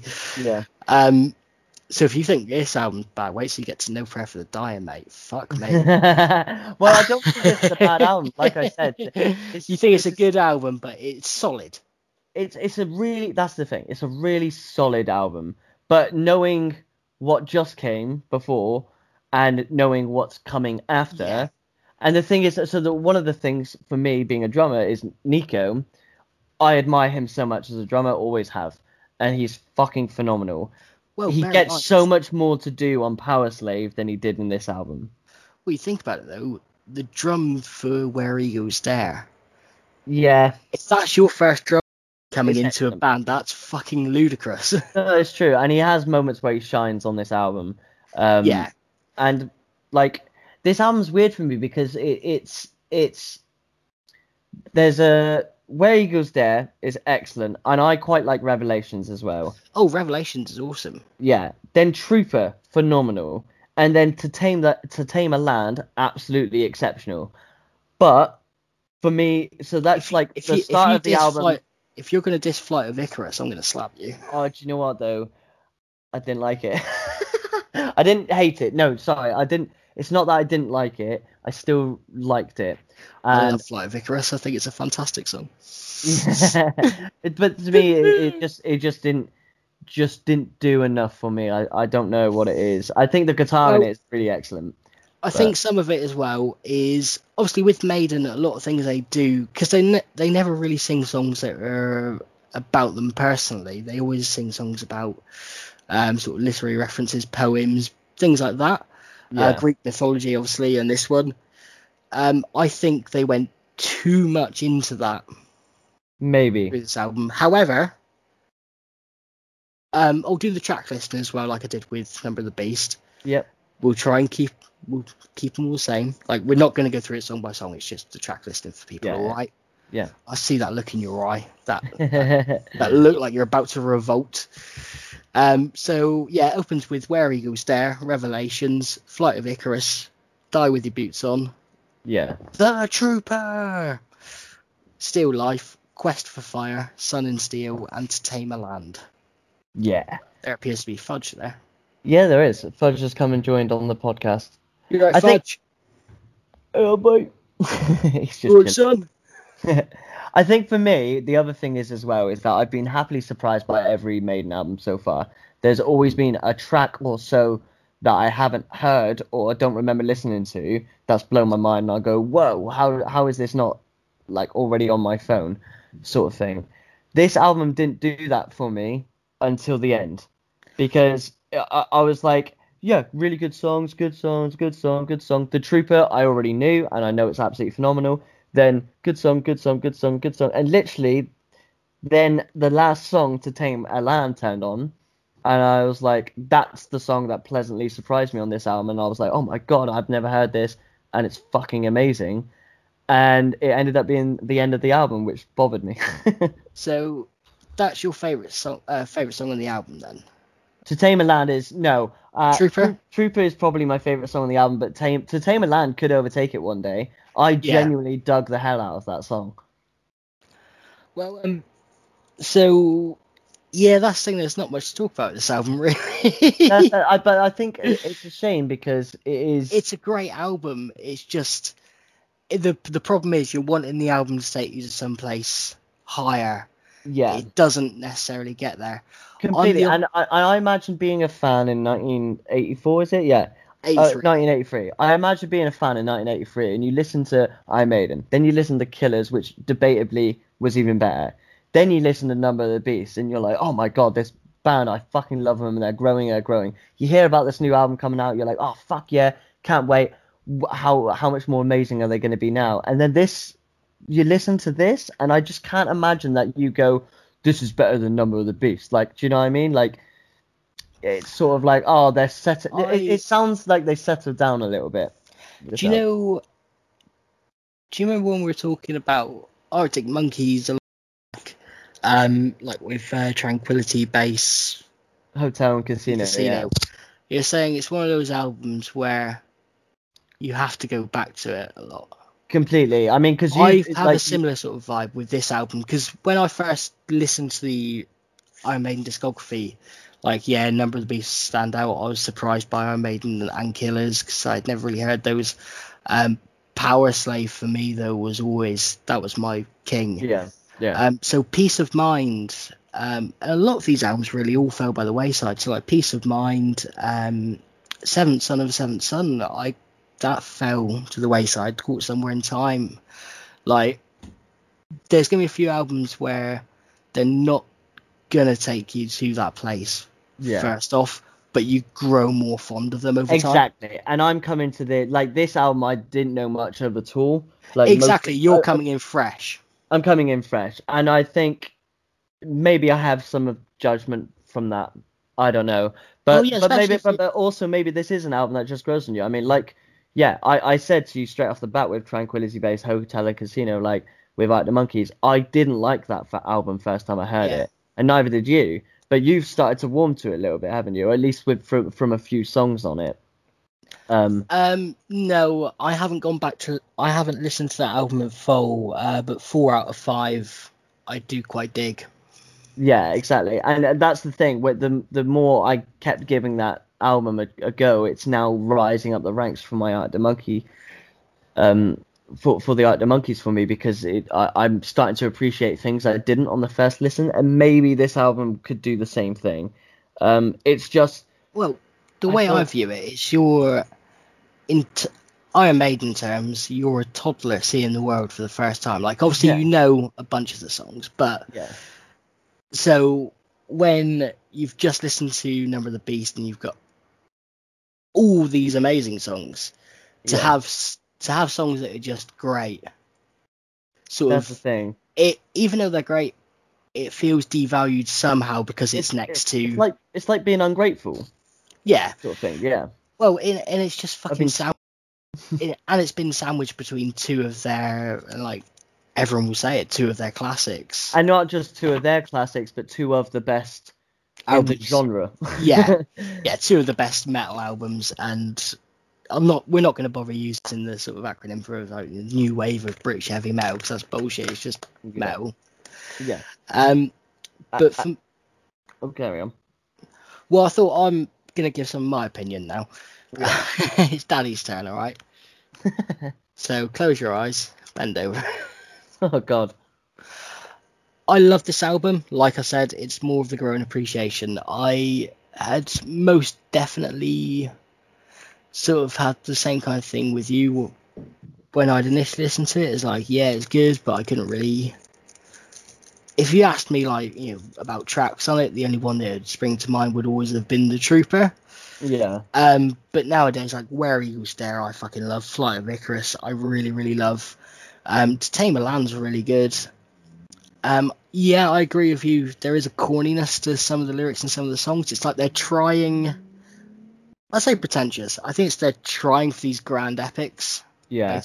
But they're being a bit too literal about it as well. I think. Uh, Like. Yes, yeah. Um, trying to think of which song it's on. It's really, really bugs me. Give me two seconds. But um, yeah, I think the faster paced songs are great.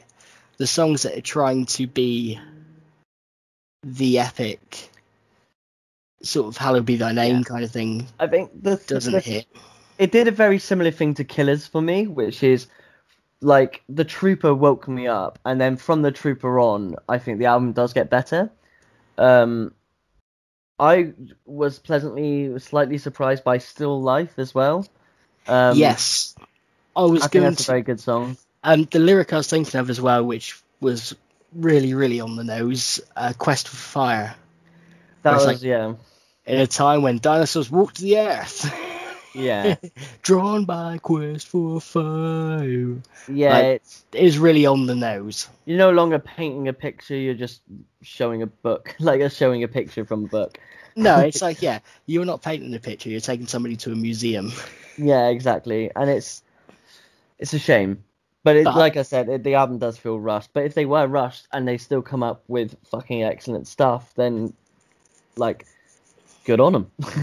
Well, yeah, that's the thing, there's no issues with the musicianship or anything like that. It's just, no, it's a great album sandwiched between iconic albums.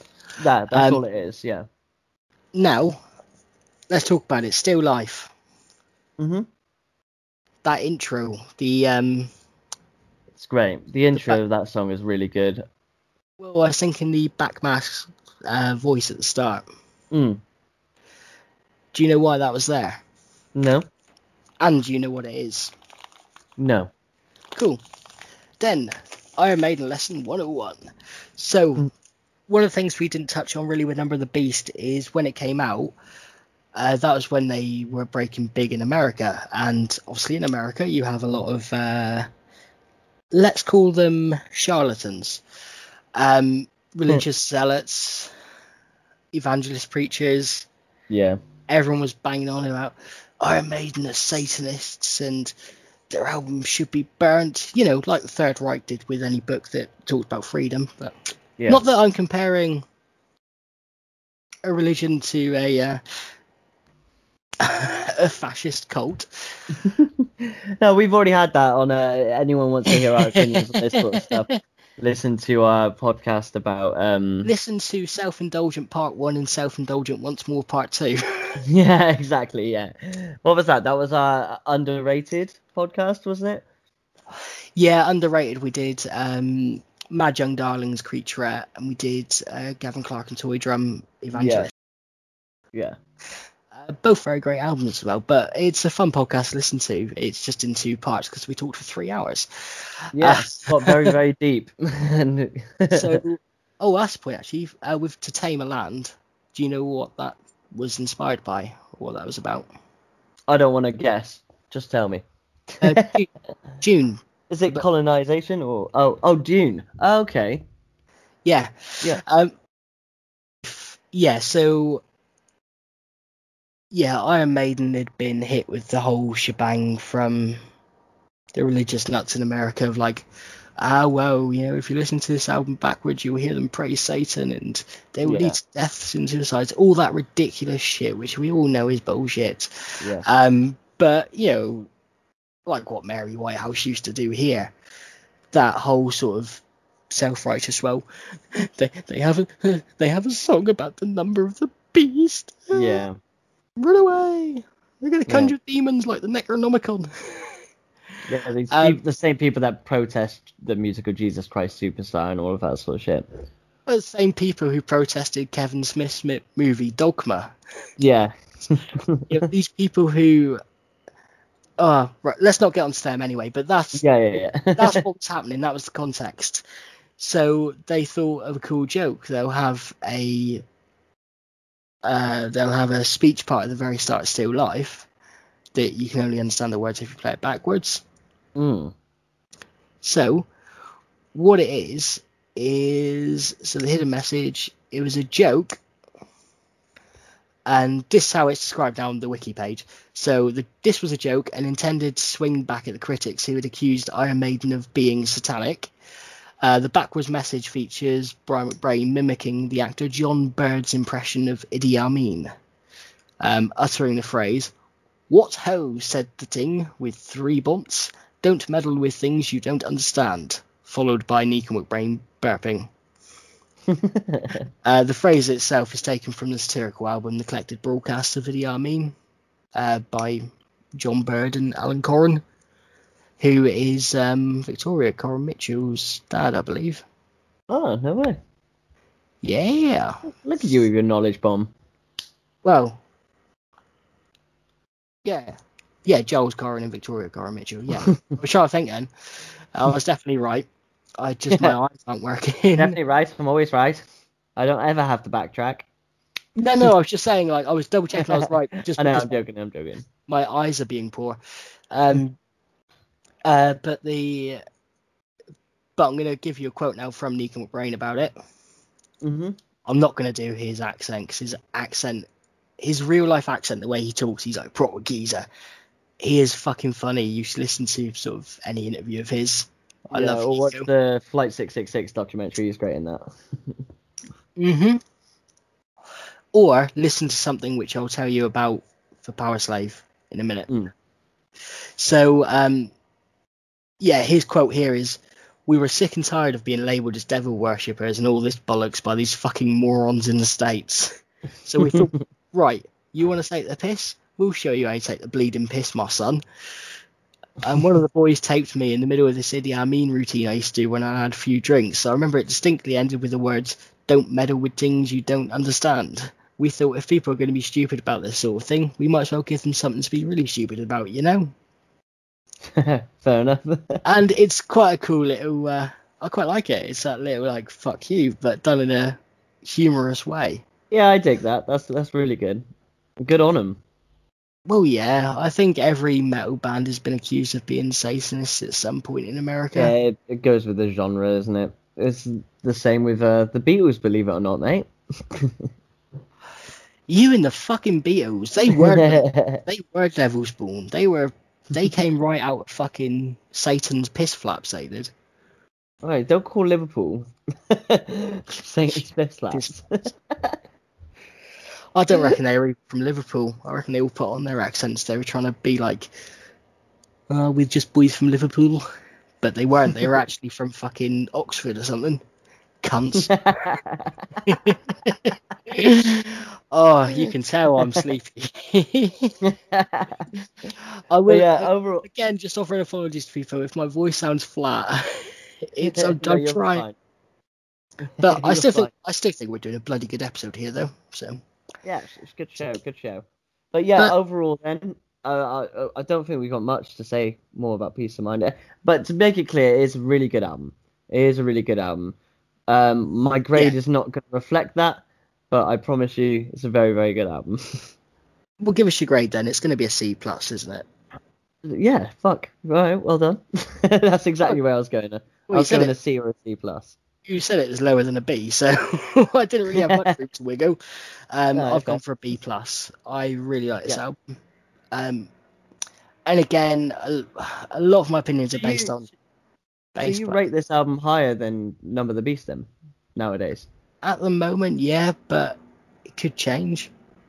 Yeah. like that's the problem like it's why it's always hard to pick like my favorite album like when we did the very first episode and it was like your favorite album of all time it's like it was the holy bible right then at that moment but it could have been you know the new fellas by the cribs it could have been blood sugar sex magik Yeah.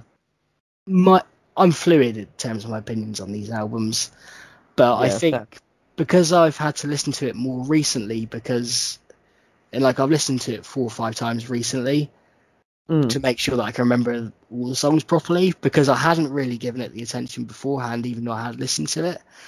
So I think because it's more in my head, I'm You got more appreciation at the moment. Yeah, and playing it all through on bass for the first time ever as well, and not just playing like the Trooper, you know.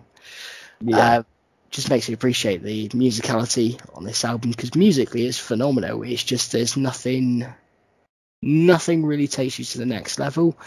yeah. But but that's the thing, the Trooper though has stood the test of time. That's still a huge hit for them nowadays, and Bruce will come out with the the red coat on. Um, but that's the thing actually, the Trooper as well, because it'd be sort of remiss not to talk about the background of that song, really. Mhm. Um, because the Trooper is all about the charge of the Light Brigade, which is uh, Tennyson's poem. yeah. And yeah, well, there's not but uh, there's not a reason why there's but to do and die. It was the Battle of Crimea, the Light Brigade charging in against overwhelming odds and getting massacred because some general made a stupid decision. And the lyrics of the song are absolutely perfect and uh, yeah, they fit the vibe perfectly. Well, it tells the story really well, and the music, the music works, even though it's sort of like up tempo and like you know, yeah, it all fits in with this sort of kind of like sort of machine gun vibe, like um, like not yeah, like no, Tommy gun, but like the old style big machine guns. that they used Yeah, have. you you get this sense of like uh, uh, it's just got this atmosphere of when you listen to the lyrics and you listen to the music and it fits so well. You get this massive, strong sense of senseless violence. Of I think Mm. I could be wrong here. Did we have any galloping on Number of the Beast? uh, There were fast riffs, but there was no gallop. yeah, I don't know if they gallop much. I'm pretty sure the Off the top of my head. I'm pretty sure the trooper's the first song where the gallop comes in. Is the birth of the gallop? Well, no, because there's some galloping in the first two albums. No, there's not. there's um yes, There's there is. as someone who's played these albums, there's a couple of points where he plays triplets, yeah, but a lot there's of not a full-on gallop, right? yeah, there's not a consistent like the dun dun dun dun dun with his style as well. And now I'm going to get technical for a bit here, and I know we don't like going into the minutiae and things like that. Um, but Steve Harris has a ridiculously unique gallop. So when we say gallop, it's just playing a triplet of 16th notes, like an old western. But I think this was the birth of it because the Charge of the Light Brigade, the British soldiers were on horseback. Yeah, Oh no, tell a lie, run to the hills, because the soldiers in that had gallop. And yeah, yes, but it still follows the same theme. the same theme. Yeah, sorry. But then we're about to, we're about to talk about Powerslave, and that's Gallop Heaven. that's yeah, that's when they sort of take that style and use it for fucking everything. Um, Yeah. But no, there's a uniqueness to his gallop, which I don't know which bass he was playing at the time. I don't know if he was playing a Lado or if he was playing his Fender Precision. Um, I think he was still playing Precision at this point, and then he changes. Then he goes back. Um, but the way he gallops, so usually if you're playing a triplet, you hold your note and it's just you know diddling, diddling, diddling, diddling, and it's held notes. What Steve Harris does though, he goes. A, he's right over the pickup, so his fingers are smacking down on the pickup, which is where you get his clacking sound with the way he plays. Yeah. But also goes dunk, but he plays the last note as staccato, so it stops. Yeah, so he's pressing, he's pressing, pressing, pressing. Well, no, it's so for all three notes he pre well for the first two notes he presses, and then the last note is a staccato, and then the triplet starts again basically, Yeah, and it gives it this more unique vibe. And like I said, I know that's all technical nonsense to people who just like music, but it's a really cool little thing which makes Steve Harris a unique bassist But- with sound. And it's and all it's part of that unique sound that we're talking about, that make Yeah. a, a, a bigger band than everyone else. You, uh, yeah, you will hear it a lot more on the next album. It's more pronounced. Mhm. Oh yeah, a lot of galloping in the next album.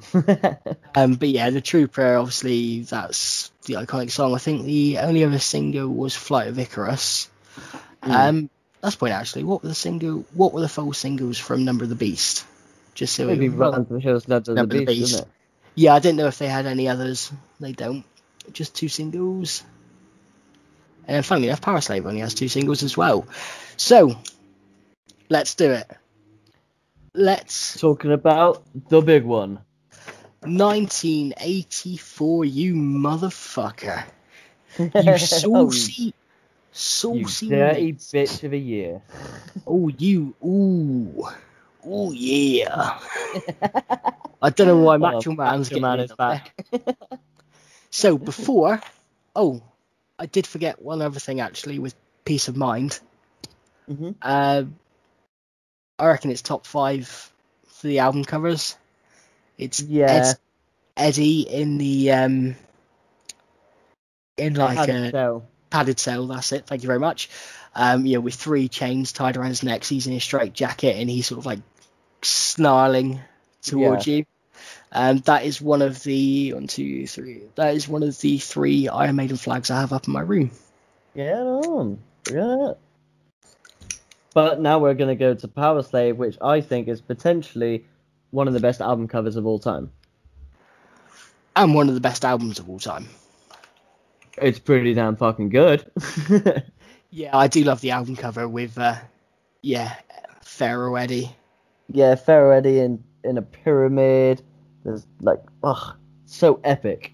It's just Yeah. really, really epic and big and grand, and and it reflects the sound of the album because the the album is big. Which is weird as well, though, because you'd think that it would be an Egyptian concept album, but it's not. which is odd.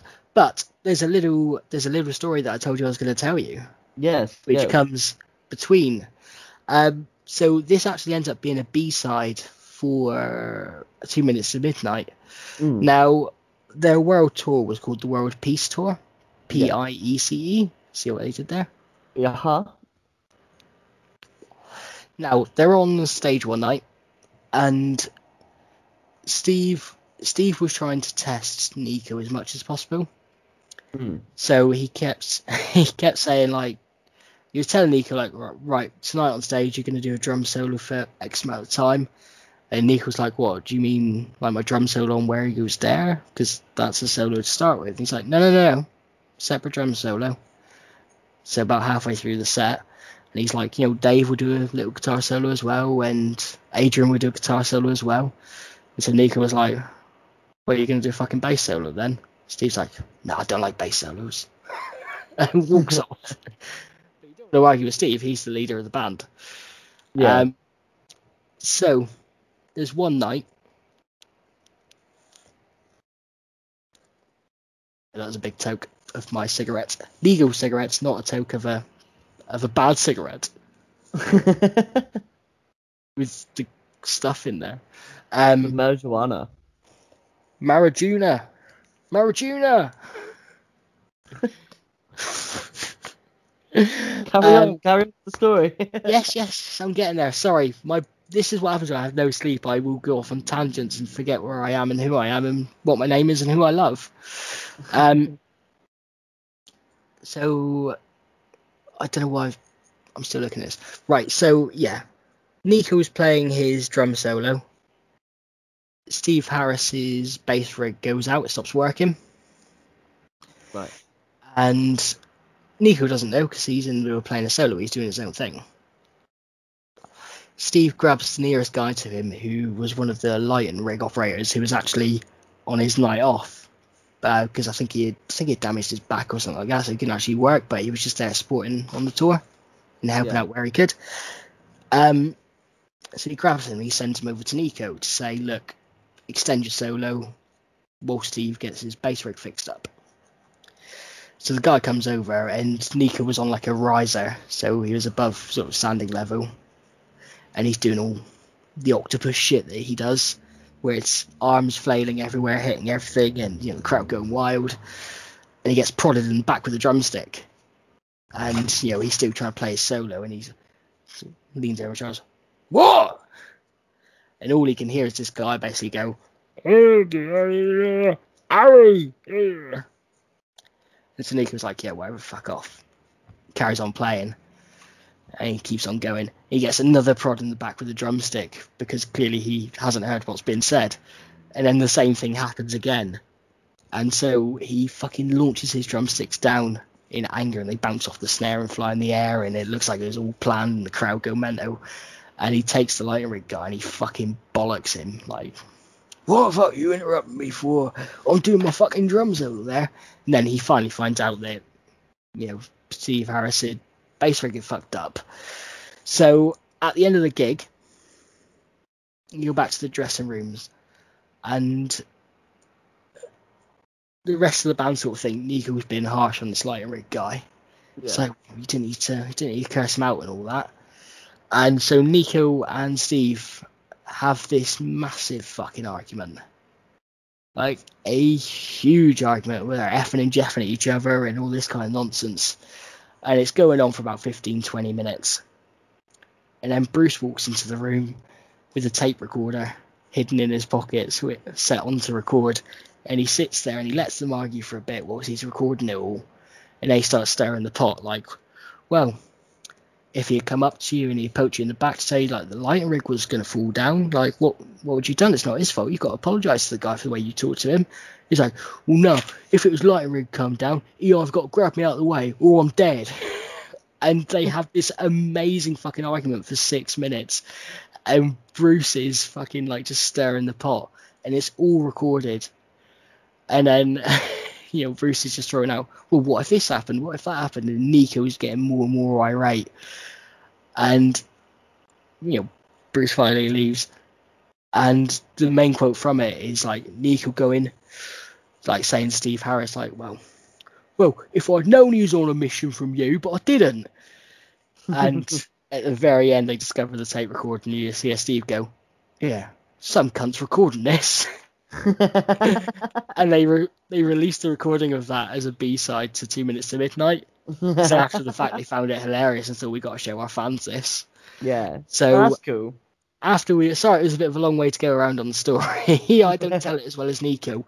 Um, what for people who want to listen to it, uh, it's called Message from 'Arry. Um, so apostrophe A double R Y because that's Steve Harris's nickname. Yeah. Um, you can find that on YouTube, but you can also find a thing of Nicko McBrain talking about it as well and telling the full story much better than I can. Mm. Um, so if you if you search on YouTube for Nicko McBrain talks about Mission from 'Arry from B sides, and it's uh, 11 minutes of him talking about the whole thing.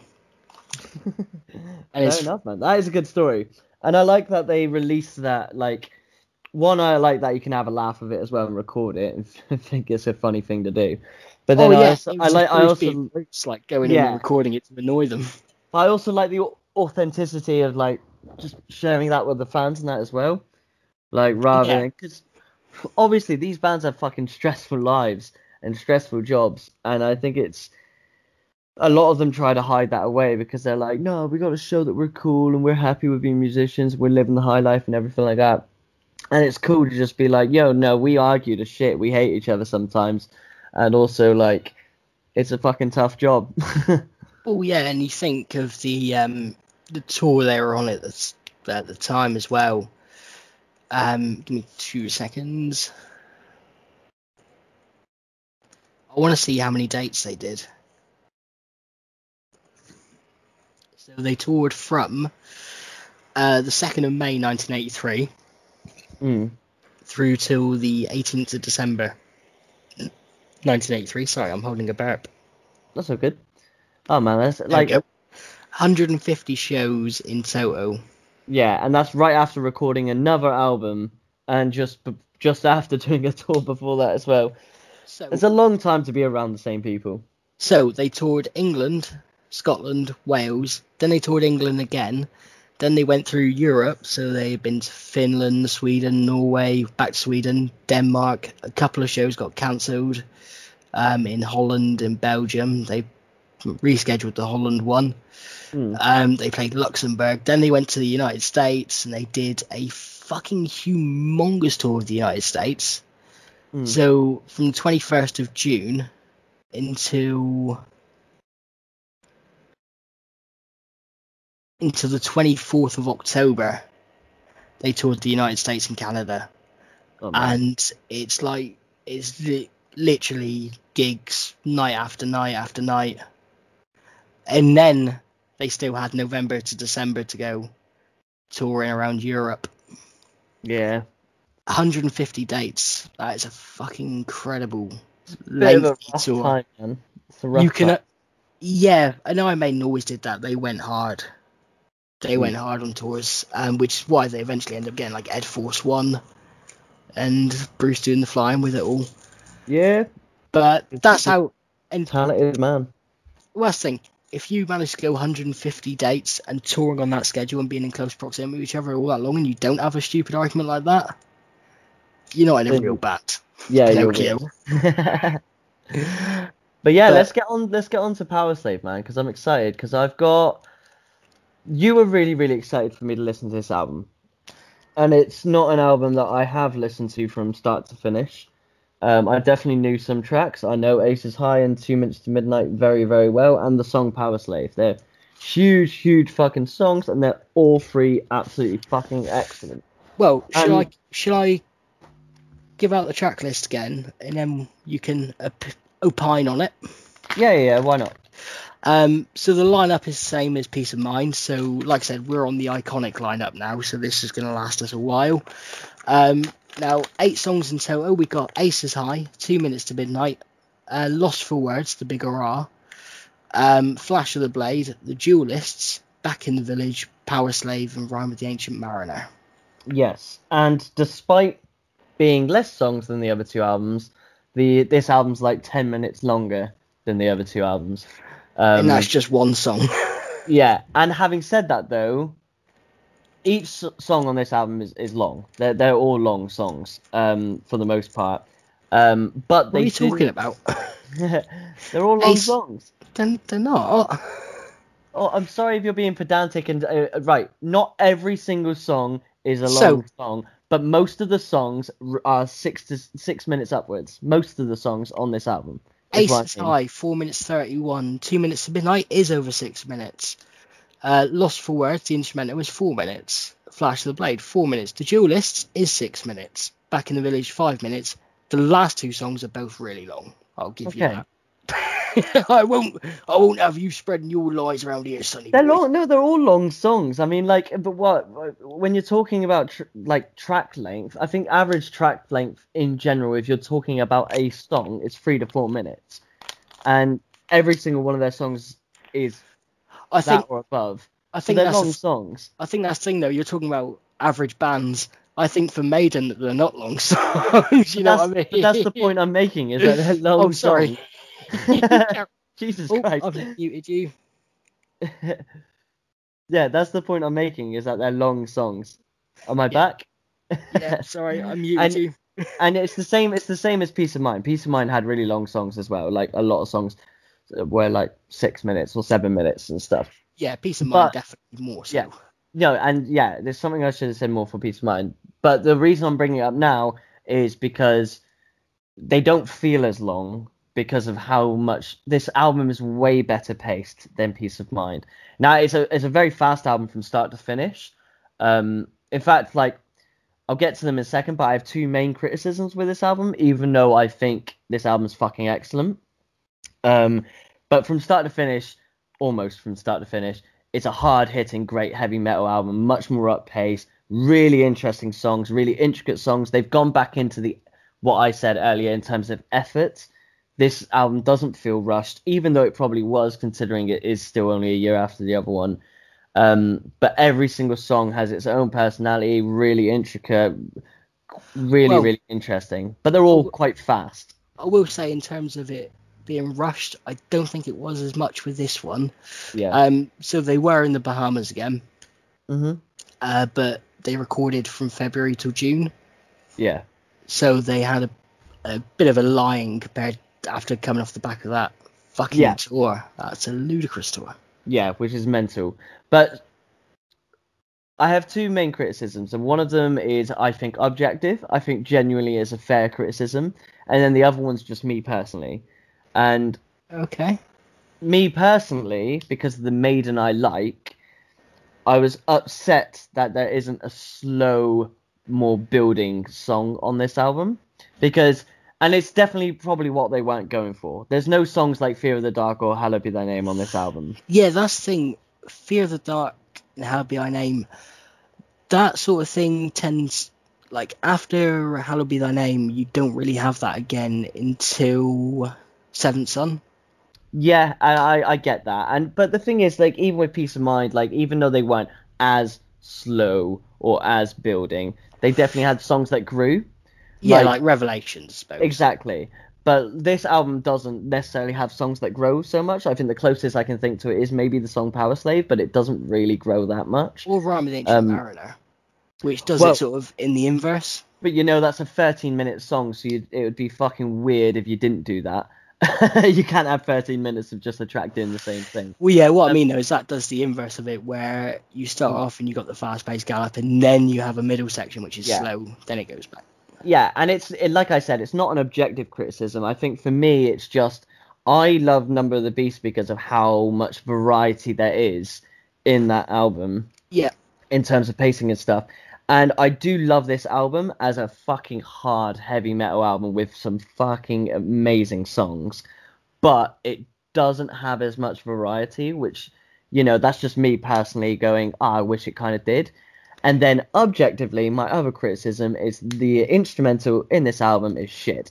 I told you, didn't I? hmm I fucking told you. It's just four minutes of nothing. Yes, and the main reason it is shit though is because you definitely could have just put lyrics to that song. Mm. And that's the annoying part is that I was waiting for lyrics to start and they never came. And it's like that quote from Eurotrip where the guy's like, I watched the gay porno once. I didn't realize until halfway through. The girls never came. The girls never came.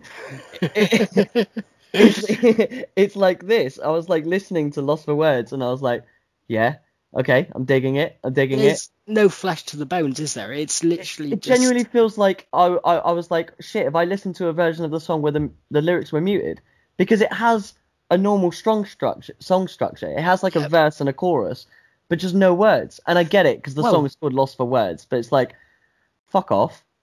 well, bear in mind as well, like one of your favourite songs on Killers was Genghis Khan, hmm Yeah, which was this instrumental which went somewhere. And we think about the instrumentals we love, like oh, I hate to harp on about Metallica, but Orion and uh, Call of Cthulhu, things like that, where it And actually goes is- somewhere. And the thing is, is those instrumentals build. And do you know Mm. what I'm talking about a minute ago when I said I wish there was a song that built on this album?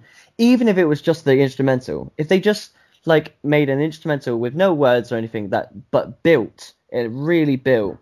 That could have been enough variety or just something different in this album for me. Yeah, The issue is, is it was a song with no words, and it just wasn't that. It wasn't. It didn't feel like an So- instrumental. it just felt like a song with no words. I'm gonna pull back the curtain a little bit. So we recorded the we recorded an episode about the bends and uh, melancholy and the infinite sadness, which is Yeah. It'll be last week's episode basically when Yeah. people listen to this. And the original plan is we were going to record this on the same day, but we just couldn't due to a variety of reasons. Yeah. Um, and I said to I pre-warned Connor, I said all three albums are going to be good, but there's an instrumental on Powerslave that you're going to hate. Yeah, and uh, the uh, the thing is, I don't hate it as uh, I don't hate it because it's an instrumental either. It's not even just that it's a bad. It doesn't Oh, feel that's- like an instrumental. That's the Yeah, issue. It's it like just feels like a song that's missing a piece. yeah, and it's such a kick in the ball. It's like they purposely trolling you by calling Yeah. it "Lost for Words." like uh so and that's the the only thing with this album to be honest because from start to finish the rest of the album yeah like i said it's not exactly brimming in variety of like tempos or fucking mel- melody or anything like that they went for making a really great heavy metal album and that's what they made because every song on other than lost for words is fucking fantastic. I so I've got several different conflicting thoughts on this album in total. So hmm. this was my this was my go-to Maiden album up until the past six months. Yeah. When I fell in love truly with Seventh Son, which I think is now my favourite, hands down at the moment. Um, so I always cut Powerslave a little bit of a slack because it's my it was my nostalgia album basically. yeah yeah yeah where it does have two shit songs on it. oh you think there's another shit one I didn't like the duelists. I really like the duelist. I really love the chorus a lot, and it's a it's the most gallopy song. There's far too many like it. songs. There's far too many songs about Bruce loving fencing. Yeah, all right, fair. um, but that's the thing. Like, that's probably like my only real criticisms of criticisms of it. Everything else on the album, apart from Lost for Words and the Duelists, I love. I love. I love the back three. So like back in the village, into Powerslave, into of Ancient Mariner. I love that little run. yeah, Um, but first song I want to actually properly talk about, Aces High. best opening track to an album. So good. Fucking hell. Well, bear in mind, it's the perfect opening track for anything. So then that was their opener on tour after this Yeah, with um, the Winston Churchill speech.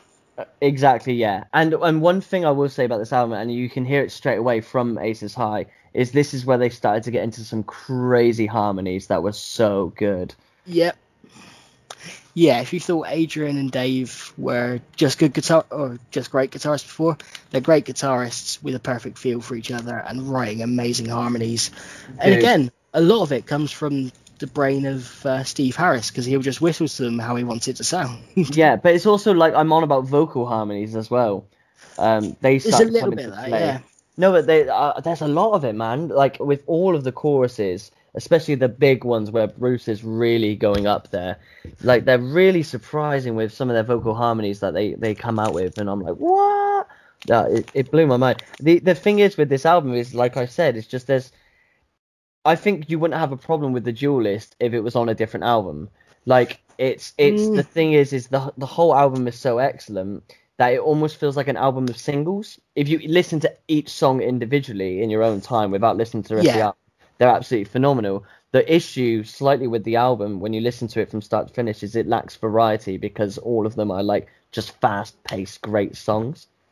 Well, also um, with this album as well, so it's definitely got a lot more Bruce Dickinson on it in terms of his fingerprints. So Yeah. you've got the songs which are about fencing and sword fighting. You've also got songs about aviation because he loved flying. He loved little model Yeah. aircraft and all those kinds of things. Um, and I'm pretty sure he's learning to fly at this point as well Yeah. already. Um, Aces High as an opener. Just that intro of Yeah. So and then going going into that main riff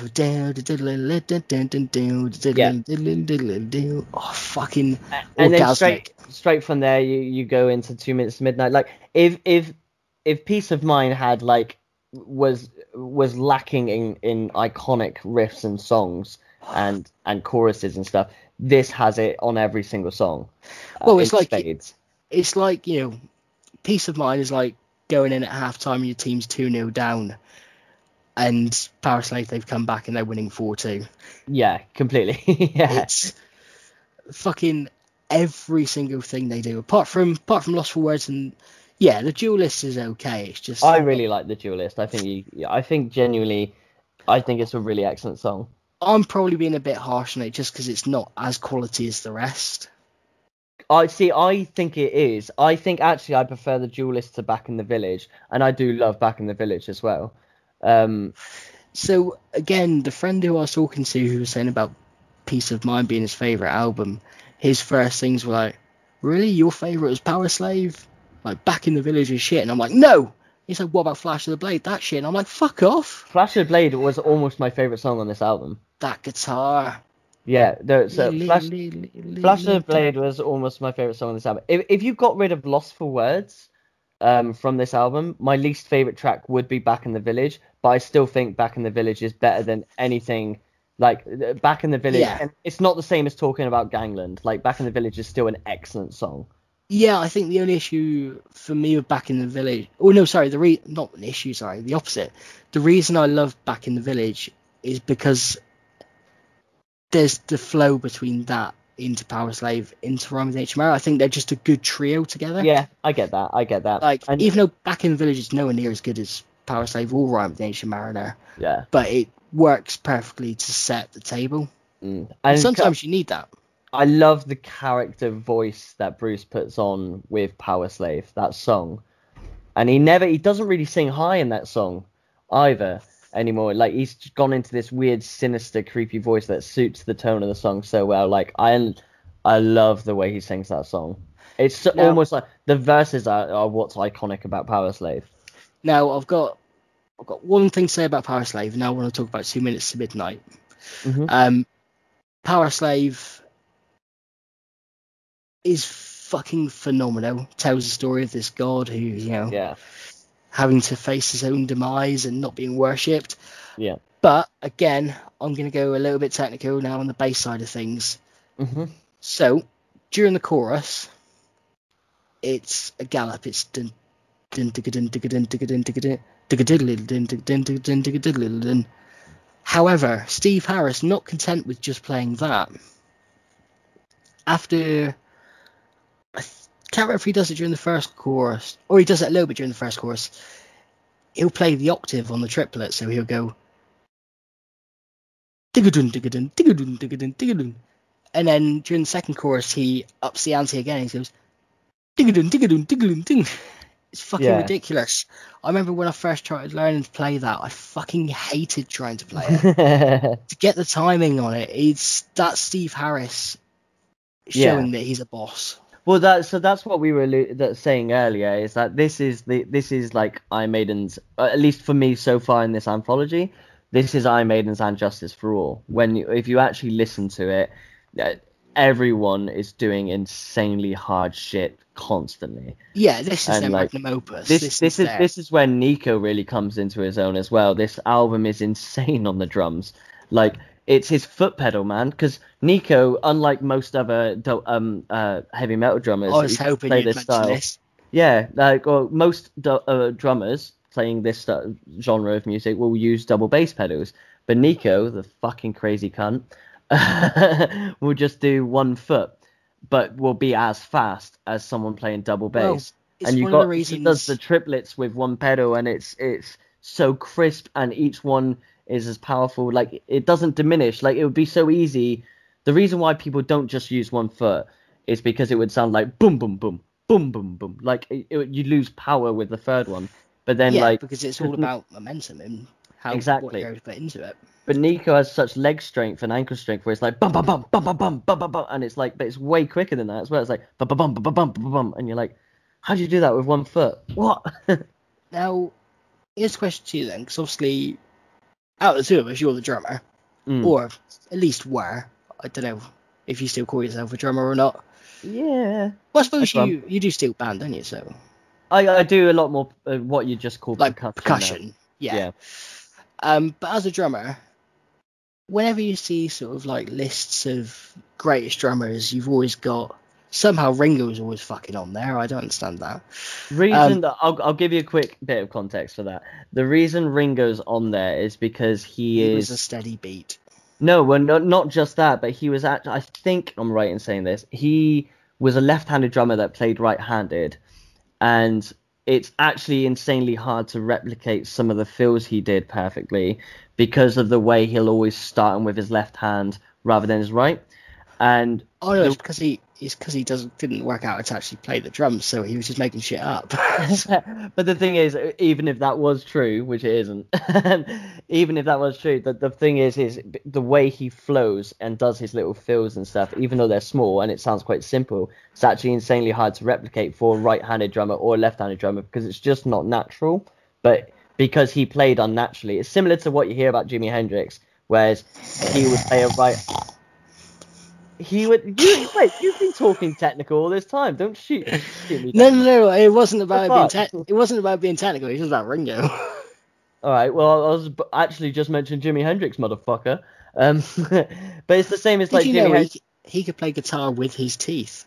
No, he couldn't. Shut up. Um, yeah, it's, it's the same. It's the same as like Jimi Hendrix, where Jimi Hendrix played a right-handed guitar, left-handed, so the string, strings were upside down, um, which is why he could do certain things differently, or it had a weird flow, at least at the start of his career. It that's the reason why Ringo gets rated so high. I wouldn't rate him as one of the best drummers of all time, but it is why he's rated so high. And But- yes, if you're alluding to the fact that Nicko is would be on the list, no, that wasn't gonna be my question. So, listen. All right. I'm getting punchy now. it's that point of tiredness. I love you, man. I'm sorry. it's okay. It's alright. We've gone two hours sixteen. We're doing well, and it's still been a fun episode. yeah. Um, no, what I was going to say is obviously you'll have like your Neil Peart, you'll have your Keith Moon. Like, do you think Nicko doesn't get the due that he deserves? Not in the drumming community. No, well, uh, as in, I He's sort of disagree. underrated. No, no, no. It's, I, I would disagree. I would say in the drumming community, he's very well known and very, very well respected. So it's just Um, in sort of the lists of like. it's just in the list. It's in the list of musicians, but it does also suffer. He does also suffer with heavy metal bias, um, which is it's the same as Bruce Dickinson. It's like people would write lists of best singers of all time, Yeah, and you'd be lucky like there would be one or two heavy metal singers that would pop on there usually like um i don't know led zeppelin you know like Oh, Robert Plant. and, yeah uh, robert plant would be on Roger the list Daltrey.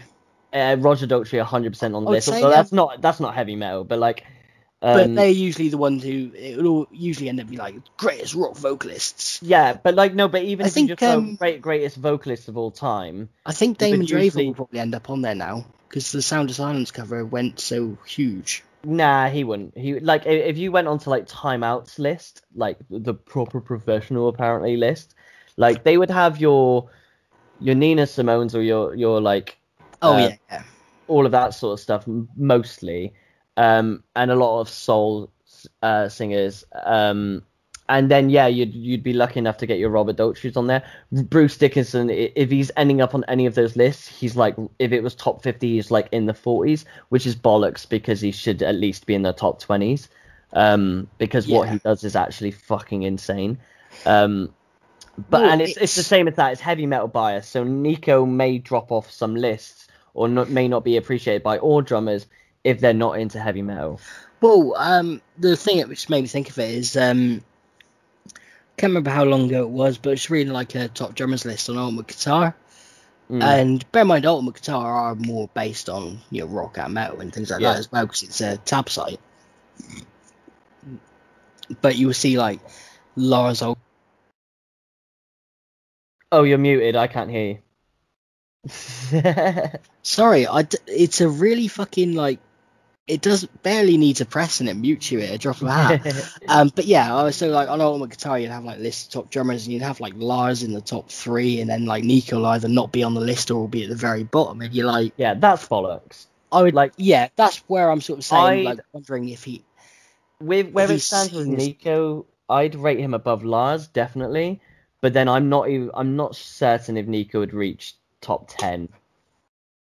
Uh, personally, I don't know if you'd have he is absolutely phenomenal, but well, I was just thinking you, you might have to give points on consistency though. You think about how old he is now. I No, don't yeah, yeah, he's- I don't think 100%. he's lost his step.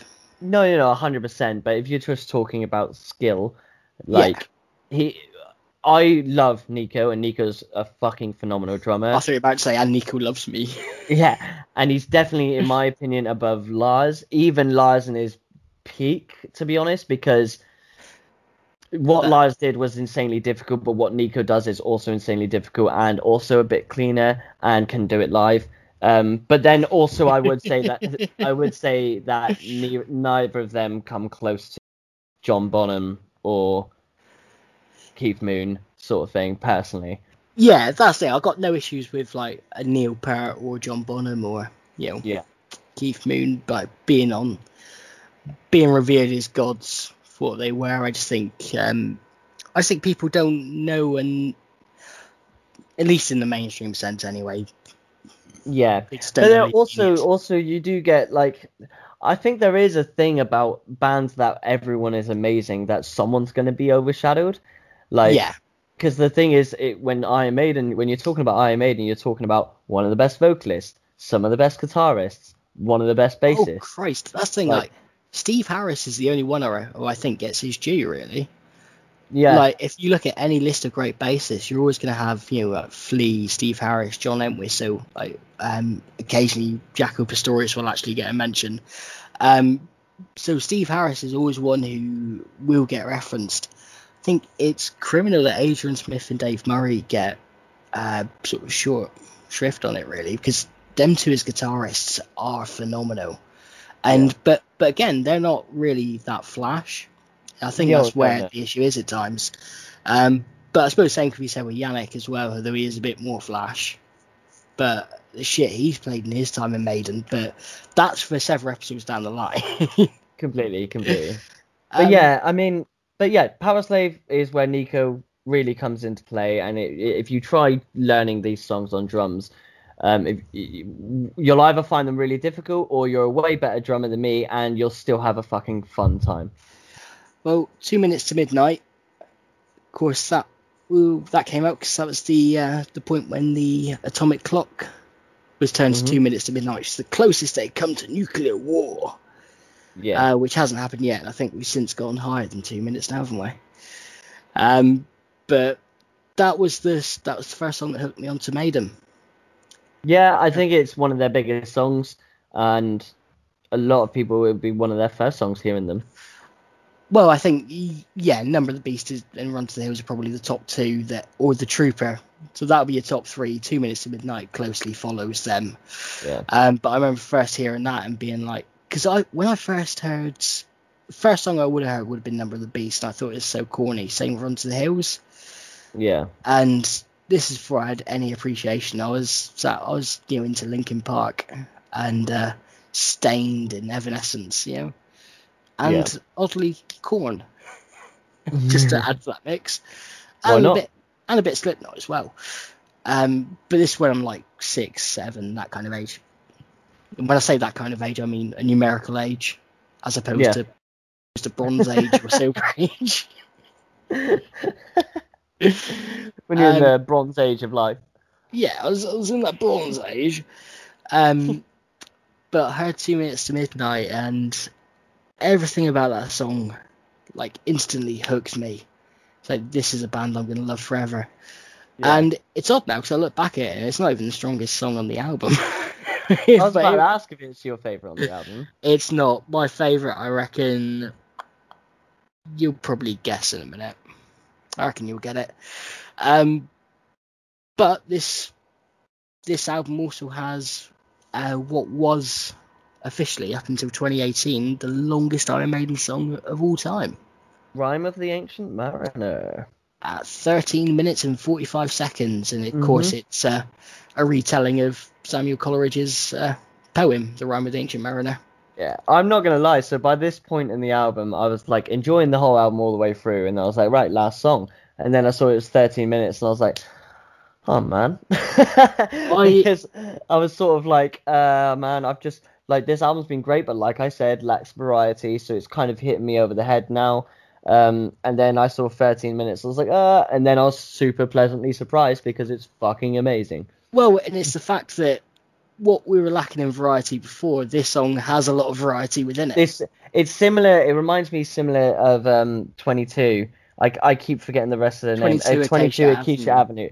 It, yeah, it, in it's similar to 22 Acacia Avenue in how much variety you can pack into a song at once. Yeah. Um, but it does it way longer and to a better effect, I think. And it's got an amazing story. Like the lyrics are great. Well, yeah, it's literally just a reworking of a well-known poem. Yeah. Like a well-known epic poem. That is not just like mm. a you know a four four stanza poem. Yeah. Um, but yeah, they do lift directly from that, like the line "water, water everywhere, but not not a drop to drink. Water, water everywhere, not a drop to drink or spare."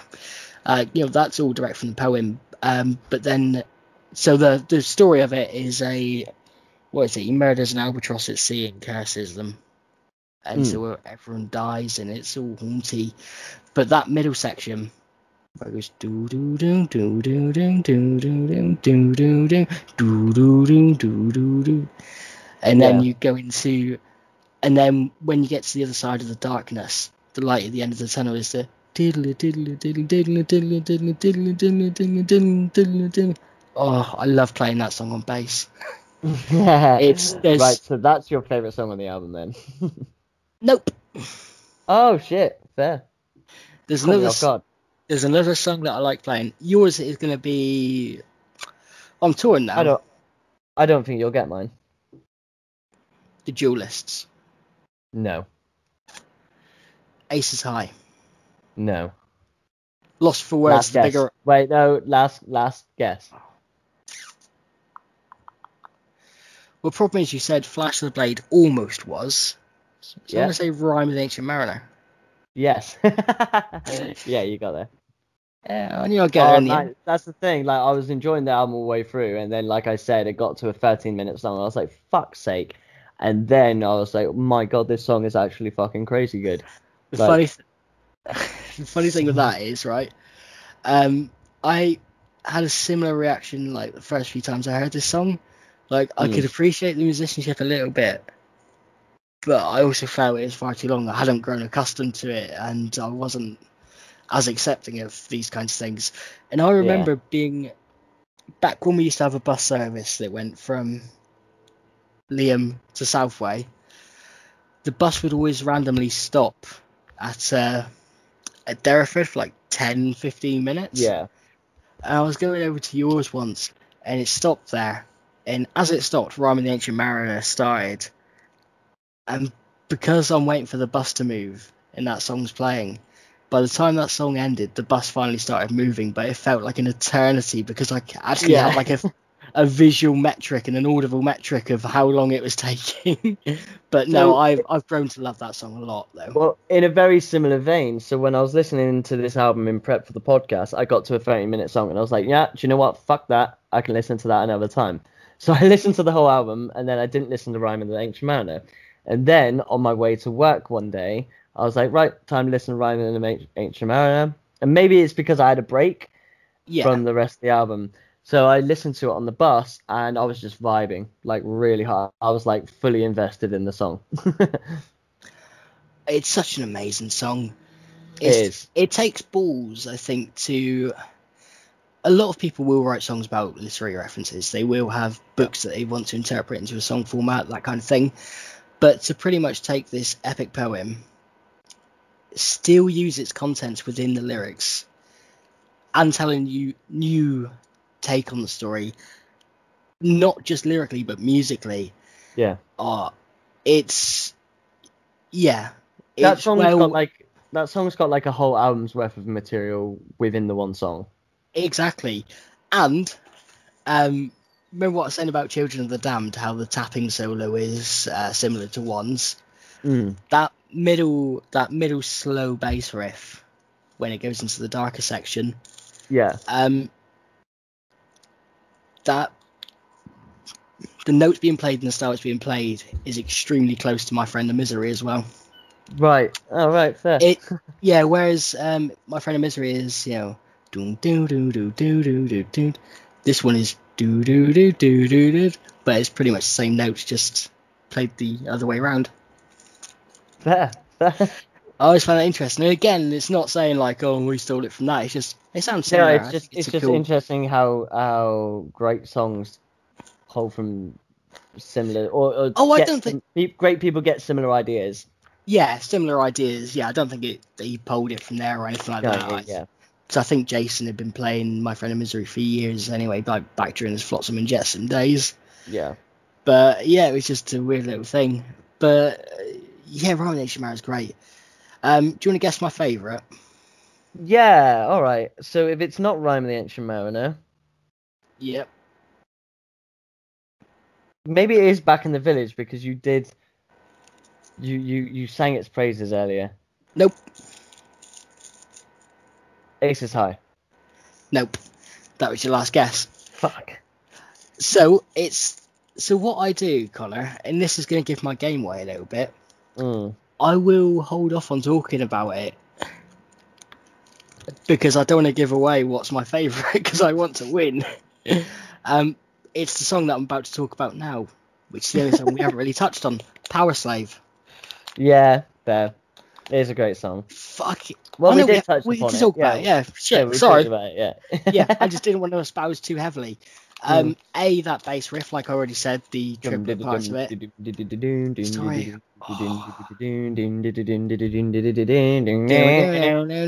That sounds Egyptian. so that that as well. Sounds like it's a hammer on. It's not. Oh, it's just slides. No, he actually plays that. Oh, well, well. and I can actually play that, so uh, I'm good at this. Um, no, I just love that song, the whole vibe of the song, that creepy woo at the start. Yeah. And like I said, Bruce's voice and the character he puts on Oh god, doesn't sing high, and it's like the the bit that I find iconic about that song is the verse. And rarely do you find songs where the most iconic parts of them are the verses, and they're so good. Well, here's some uh, here's some little factoids for you. So, Powerslave is notable to be the first the first Iron Maiden album to feature the same personnel as their previous studio release. Because every album beforehand, there's always been a change of Right. lineup slightly. Um, it's also, and probably for obvious reasons in hindsight, their last album to date to feature an instrumental piece. Yeah, because they were like, "Fuck, we, we don't want to make that mistake again." And also, it's the only album on which Dave Murray doesn't have a writing credit Oh, or really? a songwriting credit. Yeah, um, just chilled out.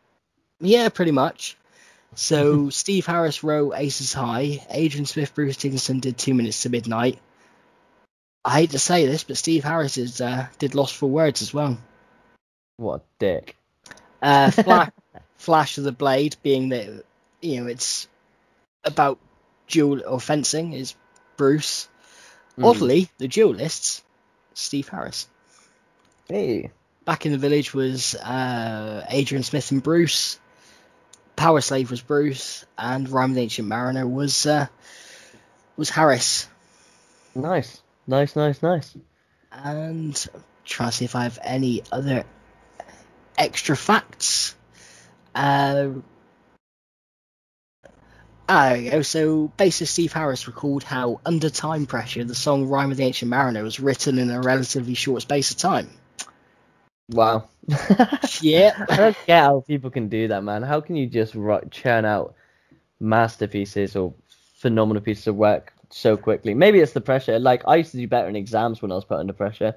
So I mean, my exams were hit and miss. Um, it depends. If it's a mock exam in CE, I'd have the greatest time ever. Because I'd write something that was so offensive that I'd get pulled out of tutorial the next morning and asked if I was mentally disturbed by religion. sounds uh, sounds right. well, they. I think one of the questions on it is um, why do Christians follow the Bible? When I spun a whole yarn about how they were trying different books first.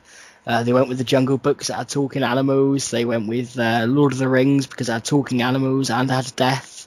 yeah. And yeah, and then they finally settled on the Bible. And Miss Kane had to take me out of tutorial a morning or I rem- later. I remember this.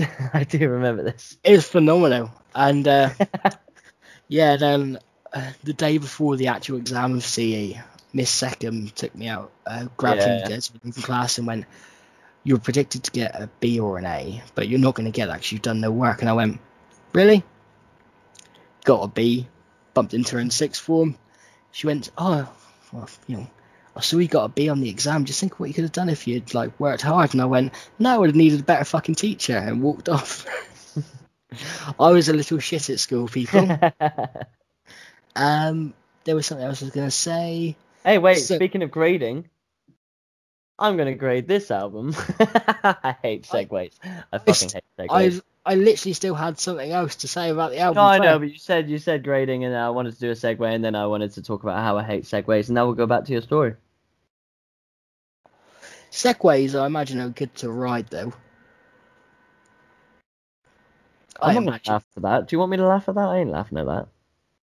Okay, so the uh, the one thing I wanted to mention was the tour after the album came out was called the World Slavery Tour. Guess who Oh su- guess who supported them in Scandinavia? who? Motley Crue. Oh fuck's sake! I shit you not. I hate So- They on this one, you thought 150 dates were bad. 189. oh man. Uh, they went from the 9th of August till the 5th of July, 1985. So almost a full year of touring. And also, they released a live album. Or live, well, it would have been a VHS back then, uh, called Live, I think it was Live After Death. Yeah, Live Yeah. After Death. Yeah, I've heard Uh, of Live After Death. yeah, um, it was recorded at the Long Beach Arena, and I'm pretty sure. Let me just check some factoids. Yeah, Long Beach Arena. I'm pretty sure that is also where event. Yeah, live at the LBC by Avenged Sevenfold was the same place. Yeah, nice. Yeah, um, but no, the album cover for Live After Death is brilliant because it's um, like Eddie bursting out a grave and still the Egyptian theme around him. It's yeah, awesome. I've seen that. Yeah, yeah, yeah. Super cool. But I'm going to segue because we were talking about grading. Fuck you. Yeah, I reckon you're gonna give this an A star, surely. Nope. No, just, an, just an A. Just an A. I'm also gonna give it just an A. I think the the the thing is, I have problems with it not having enough variety, and I do have problems with the not so instrumental. Um, however, the rest of the songs make up for a lot of the shortcomings. I'm not going to call it call it a perfect album. I don't think it's as good as Number of the Beast for that reason, me personally. Um, but it's so close to being as good. If you got rid of Losfer Words and added a good um, instrumental that built, then then then you'd get a better grade. If you had studied more Or- in school, Or you get rid of Losfer Words. And you know it's easier said than done when you're trying to write songs, isn't it? But you get rid, yeah, you get rid of Losfer Words and you replace it with um, more of like the Hallowed Be Thy Name type of song. yeah, just- exactly. Something that just uh, you know has a new coat of paint on it. Just add yeah, a bit just of something that that adds adds to changes the tempo up a little bit. It's a fucking amazing album, and if you do just want to have a like a good album where you're just rocking out for an hour, then this is perfect for you. So, with that one done, that is the uh, the end of uh, the second part of the anthology. Yes, And- indeed. I will say, the next one won't be as long an episode because we are only doing the two albums. Um, so to give you a teaser, the next two albums are Somewhere in Time and Seventh Son of a Seventh Son. Which I'm um, excited about. So I will warn you, Somewhere in Time, not one of my favourites by a long shot. Okay, okay. So, but, but I haven't re-listened to it in a few years, so it'll be interesting to see. Uh, but it, but uh, the the main single from that one is uh, "Wasted Years." If you remember. Oh, I know that. I know that song. That's a good song. Um, and Seventh Son of the Seventh Son as well. Uh, everyone will know "Can I Play with Madness?" The Evil Yeah. That Men Do. Like that's got a lot of great songs, so it's going to be a lot. I know. I muted myself, so there's going to be a lot to talk about with those two albums. Uh, now, yes, and also coming up as well, we're going to be doing an episode. On the Arctic Monkeys, the first album. Muted you as well. I didn't realise that. Um, but we're also going to be doing an episode about the very first album of the Arctic Monkeys. So, as people who have listened will know, me and Connor did a little thing where Connor got me to listen to three songs off of each of their albums. I was kind of reticent to like them, Yeah. and I've fallen in love with them, especially the first album. So we're going to be talking about that. And with that, I don't think we've got anything else to say other than if you're in Serbia, we love you and we want to have babies with you. yes, Jake speaks for both of us, and he is so right. Oh, 100%. Well, if you're in Serbia, we will say Zdravo. oh, very nice. I wonder if probably- you said that correctly. I don't think I do because hello in Serbian, obviously they use um, it's called Cyrillic, isn't it? The kind of Yeah. alphabet they use, and it's spelled Z D R A V O. So fuck knows. But whatever that means, or however you say that, we say that to you. And if you want to correct my if you want to correct my pronunciation, you can either message us on Twitter at songs underscore us or email us on the songs that made us pod at outlook.com. Follow us on Facebook, give us a listen on YouTube, like us, subscribe us, tell us tell us that you like us, tell us that you hate us. If you hate us, tell us why you hate us, tell us what went well, what went wrong, what could be better. Get in contact. We want to talk to you people. And we Yeah, want we're- listeners. And we, we want more friends. We want more people so we can get really good guests on the podcast and we'll be legitimate. yes, it would be cool one day if we could get, I don't know, it's not going to happen the flea. you never know. You never know. Russell Brand. Oh, Yeah. and also big thank you to Mark Chadwick of the Levellers for liking and following our Twitter page. Whoop, whoop. Big ups to you. Cheers, Marky boy. And with that, we shall bid you adieu. You got anything to say, Com? Uh, uh no. So the next episode will be the Arctic Monkeys. Um, Yeah. There, will be another episode after that, and then it'll be part three of the anthology. But we just got to try and work out what that other one will be. yeah, completely. So keep listening, keep subscribing, and we love you all. Cheers, buddies. Cheerio, my dudes! What?